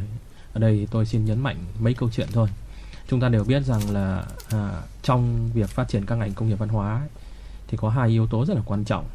Thứ nhất đó là các tài năng sáng tạo. Thì Hà Nội chính là cái mảnh đất hội tụ và tỏa sáng của rất nhiều những cái tài năng sáng tạo của đất nước. À, Hà Nội có một cái đội ngũ văn nghệ sĩ rất là lớn đông đảo. À, Hà Nội chính là trung tâm của các cái trường đại học các cái trung tâm sáng tạo của cả nước à, chính từ những cái tài năng sáng tạo này các cái trung tâm sáng tạo này thì cái ờ, sáng tạo chung nó sẽ được lan tỏa và đó sẽ tạo điều kiện cho sự phát triển công nghiệp văn hóa của chúng ta. Cái lợi thế thứ hai vô cùng to lớn và đặc biệt của Hà Nội chính là cái vốn văn hóa hay là câu chuyện về tiềm năng văn hóa. Hà Nội của chúng ta có một cái vốn văn hóa rất là lâu đời và cực kỳ rực rỡ. Ờ, không phải ngẫu nhiên khi chúng ta ờ, luôn nói Hà Nội là mảnh đất ngàn năm văn hiến tức là cái trình độ cao nhất của văn hóa rồi. Ở đây thì chúng ta thấy rằng là ờ, về mặt vật thể chẳng hạn là chúng ta có rất nhiều các cái di tích hàng hàng nghìn cái di tích khác nhau. Trong đó thì có nhiều các di tích là các di sản văn hóa à, cấp quốc gia à, cũng có nhiều các cái di sản văn hóa phi vật thể khác có hơn 300 làng nghề có hàng hơn một nghìn hai gần hai nghìn lễ hội uh, tiêu biểu. Uh, tất cả những cái hệ thống di sản này ấy, nó chính là những cái chất liệu uh, tuyệt vời để chúng ta tạo ra các cái sản phẩm uh, cho cái lĩnh vực uh, công nghiệp văn hóa. Thế thì chúng ta thấy được rằng là vấn đề của chúng ta chỉ làm sao kết nối được những câu chuyện này tài năng sáng tạo kết nối được với lại những hệ thống vốn văn hóa à, bằng cách là chúng ta sử dụng công nghệ và kỹ năng kinh doanh nữa mà thôi. Ở đây thì chúng ta cũng phải nhấn mạnh thêm một điều nữa ấy, là có một cái nó tạo ra một cái sức mạnh mới cho hệ thống này. Đó là quyết tâm của uh, thành ủy và ủy ban nhân dân thành phố Hà Nội uh, trong cái việc là xây dựng ờ, và phát triển các ngành công nghiệp văn hóa này. Và cái dấu ấn đầu tiên cái thành công đầu tiên của chúng ta chính là cái thương hiệu uh, Hà Nội thành phố sáng tạo uh, được UNESCO vinh danh ở trong các cái mạng lưới các thành phố sáng tạo uh, của UNESCO theo công ước 2005 năm 2019 và từ cái thương hiệu này chúng ta có thể tạo ra một cái định hướng mới cho sự phát triển của thủ đô lấy sáng tạo làm trung tâm lấy sáng tạo là hạt nhân cho tất cả các cái lĩnh vực phát triển của thành phố. Từ đây thì những cái giá trị của văn hóa được lan tỏa ra toàn bộ ở phạm vi của của Hà Nội và đây là một tín hiệu vô cùng đáng mừng cho văn hóa Hà Nội. Vâng ạ, đúng là như vậy và tôi thấy rằng là đối với ờ, một trong số những vấn đề mà chúng ta cũng đã đề cập đó là UNESCO thì cũng đã công nhận Hà Nội là thành phố sáng tạo. Tuy nhiên thì thưa ông Lê Quốc Vinh thân mến là Lê Thông thì cũng có tìm hiểu trước khi thực hiện chương trình này, thì cũng đọc được những phân tích của ông Lê Quốc Vinh về việc là có khá nhiều những người dân, thậm chí là những người trẻ, họ còn chưa hiểu thành phố sáng tạo là như thế nào đối với thủ đô Hà Nội. Vậy thì ông có thể chia sẻ thêm cho quý vị thính giả của Đài Phát thanh truyền Hà Nội được biết là Hà Nội là thành phố sáng tạo là cần phải thực hiện những mục tiêu như thế nào, và ông nghĩ sao về tiềm năng cũng như lợi thế của Hà Nội trong công cuộc xây dựng công nghiệp văn hóa lần này ạ? Vâng, à, trước hết thì tôi muốn à, à, đồng ý với à, tiến sĩ Bùi Hoài Sơn à, nói về cái à, tiềm năng của lực lượng lao động sáng tạo ở ở Việt Nam ở Hà Nội. À, thì à, chúng ta đã có đầy đủ à, tất cả những cái tố chất nội hàm cần có để tạo ra một cái nền công nghiệp sáng tạo và cộng thêm một cái lực lượng rất là mạnh nữa. À, đấy là cái à, à, giới doanh nhân sáng tạo à, ở cùng với Hồ Chí Minh thì Hà Nội là một trong những cái nơi mà thu hút cái lực lượng doanh nhân sáng tạo đông đảo nhất. À, tôi chúng tôi đã thành lập một cái câu lạc bộ các doanh nhân sáng tạo thì với hơn 15.000 người thành uh, người thành là thành viên thì Hà Nội là đóng uh, đóng góp một cái số lượng là trên trên 50 uh, thành viên ở trong đó. Thì để thấy rằng là à, nếu mà có một cần có một cái cái thành phố sáng tạo à, thì nó phải định hướng để trở thành là một cái thành phố có thể phát triển được cái kinh tế sáng tạo à, ngành, ngành công nghiệp văn hóa. Thì thì chúng ta cần phải có những cái người à, kinh doanh về về văn hóa. Ngày mai thì bộ à, à, văn hóa sẽ có một cái cuộc thảo luận về ờ, hợp tác công tư trong lĩnh vực văn hóa. Thì tôi nghĩ rằng là cái phần kinh kinh doanh văn hóa nó sẽ trở thành một cái cái lĩnh vực cực kỳ quan trọng để phát triển cái thủ đô Hà Nội một thành phố sáng tạo á, nó sẽ không chỉ là một cái thành phố mà hội tụ các cái tinh hoa sáng tạo trong đó mà nó cần phải biết phát huy dựa cái cái à, lợi thế à, của cái địa phương đó của thành phố đó nhưng đồng thời nó phải phát triển trở thành ra là một cái thành phố vững mạnh trong cái lĩnh vực công nghiệp sáng tạo công nghiệp văn hóa. Vâng ạ. Xin được cảm ơn những chia sẻ của ông Lê Quốc Vinh và chúng ta có thể thấy là tiềm năng phát triển công nghiệp văn hóa của Hà Nội thực chất là rất dồi dào và cũng là nhiều yếu tố thuận lợi, đúng không ạ? Tuy nhiên, để có thể thực hiện được những việc liên quan đến phát triển ngành công nghiệp này trở thành một ngành kinh tế mũi nhọn thì chắc chắn là ờ, cũng gặp rất nhiều những khó khăn và thách thức. Vậy thì ờ, xin được ờ, lắng nghe ý kiến của tiến sĩ Lê Thị Minh Lý ạ. Bà có những phân tích thế nào về những thách thức mà Hà Nội đón đầu trước khi mà chúng ta thực hiện ngành công nghiệp văn hóa của thủ đô ạ? Ờ, chúng ta đang đứng trước một cái bối cảnh là có rất nhiều cái vấn đề tiềm năng có rất nhiều cái ý tưởng có rất nhiều cái uh, dự định. Nhưng bắt đầu từ đâu? Vâng. đây là cái câu hỏi mà tôi nghĩ là ở tất cả mỗi mỗi lĩnh vực cần cần phải đặt ra. Thì tôi có lẽ là tôi nói về năm năm cái vấn đề nó nó nó là khó khăn và thách thức. Trước hết là chúng ta cần phải làm sao nhận diện và lựa chọn ra được những cái vấn đề cần ưu tiên để phát triển. Và có cái kế hoạch từng bước cho từng cái mục tiêu đó. Nếu không thì chúng ta sẽ rơi vào một cái tình trạng là à, mỗi thứ làm một tí và rồi cuối cùng nó không đi đến đâu cả. Và nó không ra những cái sản phẩm mà chúng ta mong đợi. Chúng ta phải nhận diện tất cả và đánh giá định lượng và nhận diện từng vấn đề một để đưa ra những cái giải pháp cụ thể. Cái thứ hai là à, người ta vẫn cứ hay nói về Hà Nội như là một cái gì đó mà nó hơi hơi chậm chậm và rất là khó.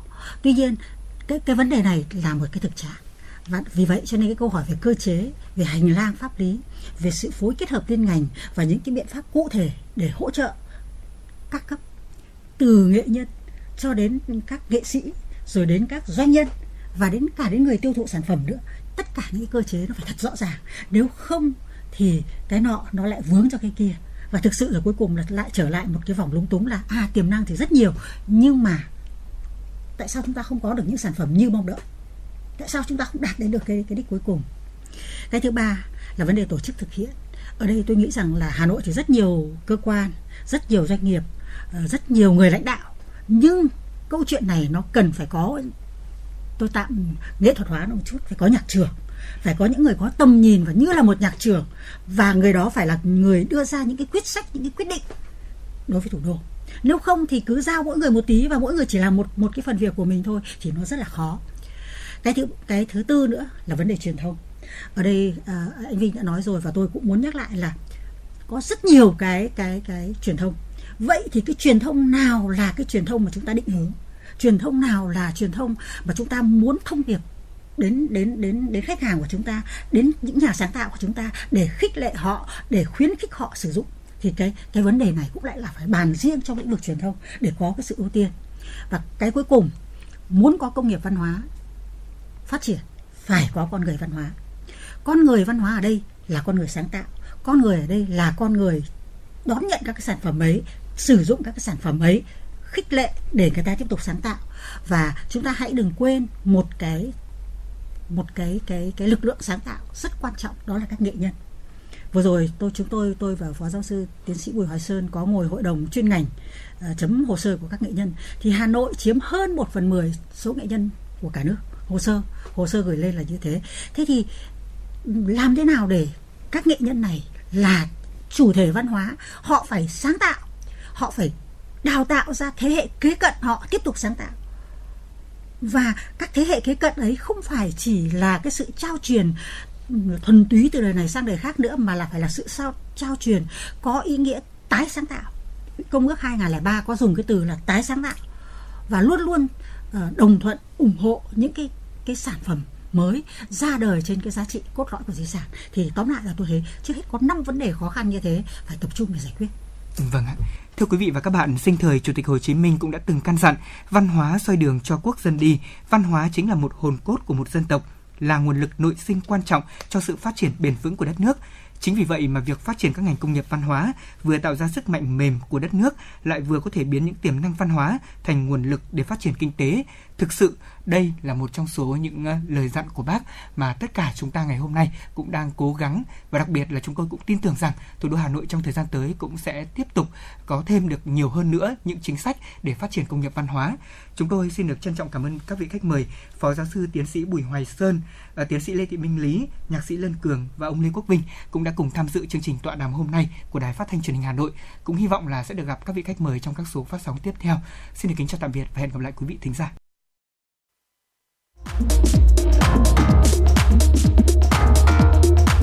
Quý vị và các bạn đang trên chuyến bay mang số hiệu FM96. Hãy thư giãn, chúng tôi sẽ cùng bạn trên mọi cung đường. Hãy giữ sóng và tương tác với chúng tôi theo số điện thoại 024 3773 6688.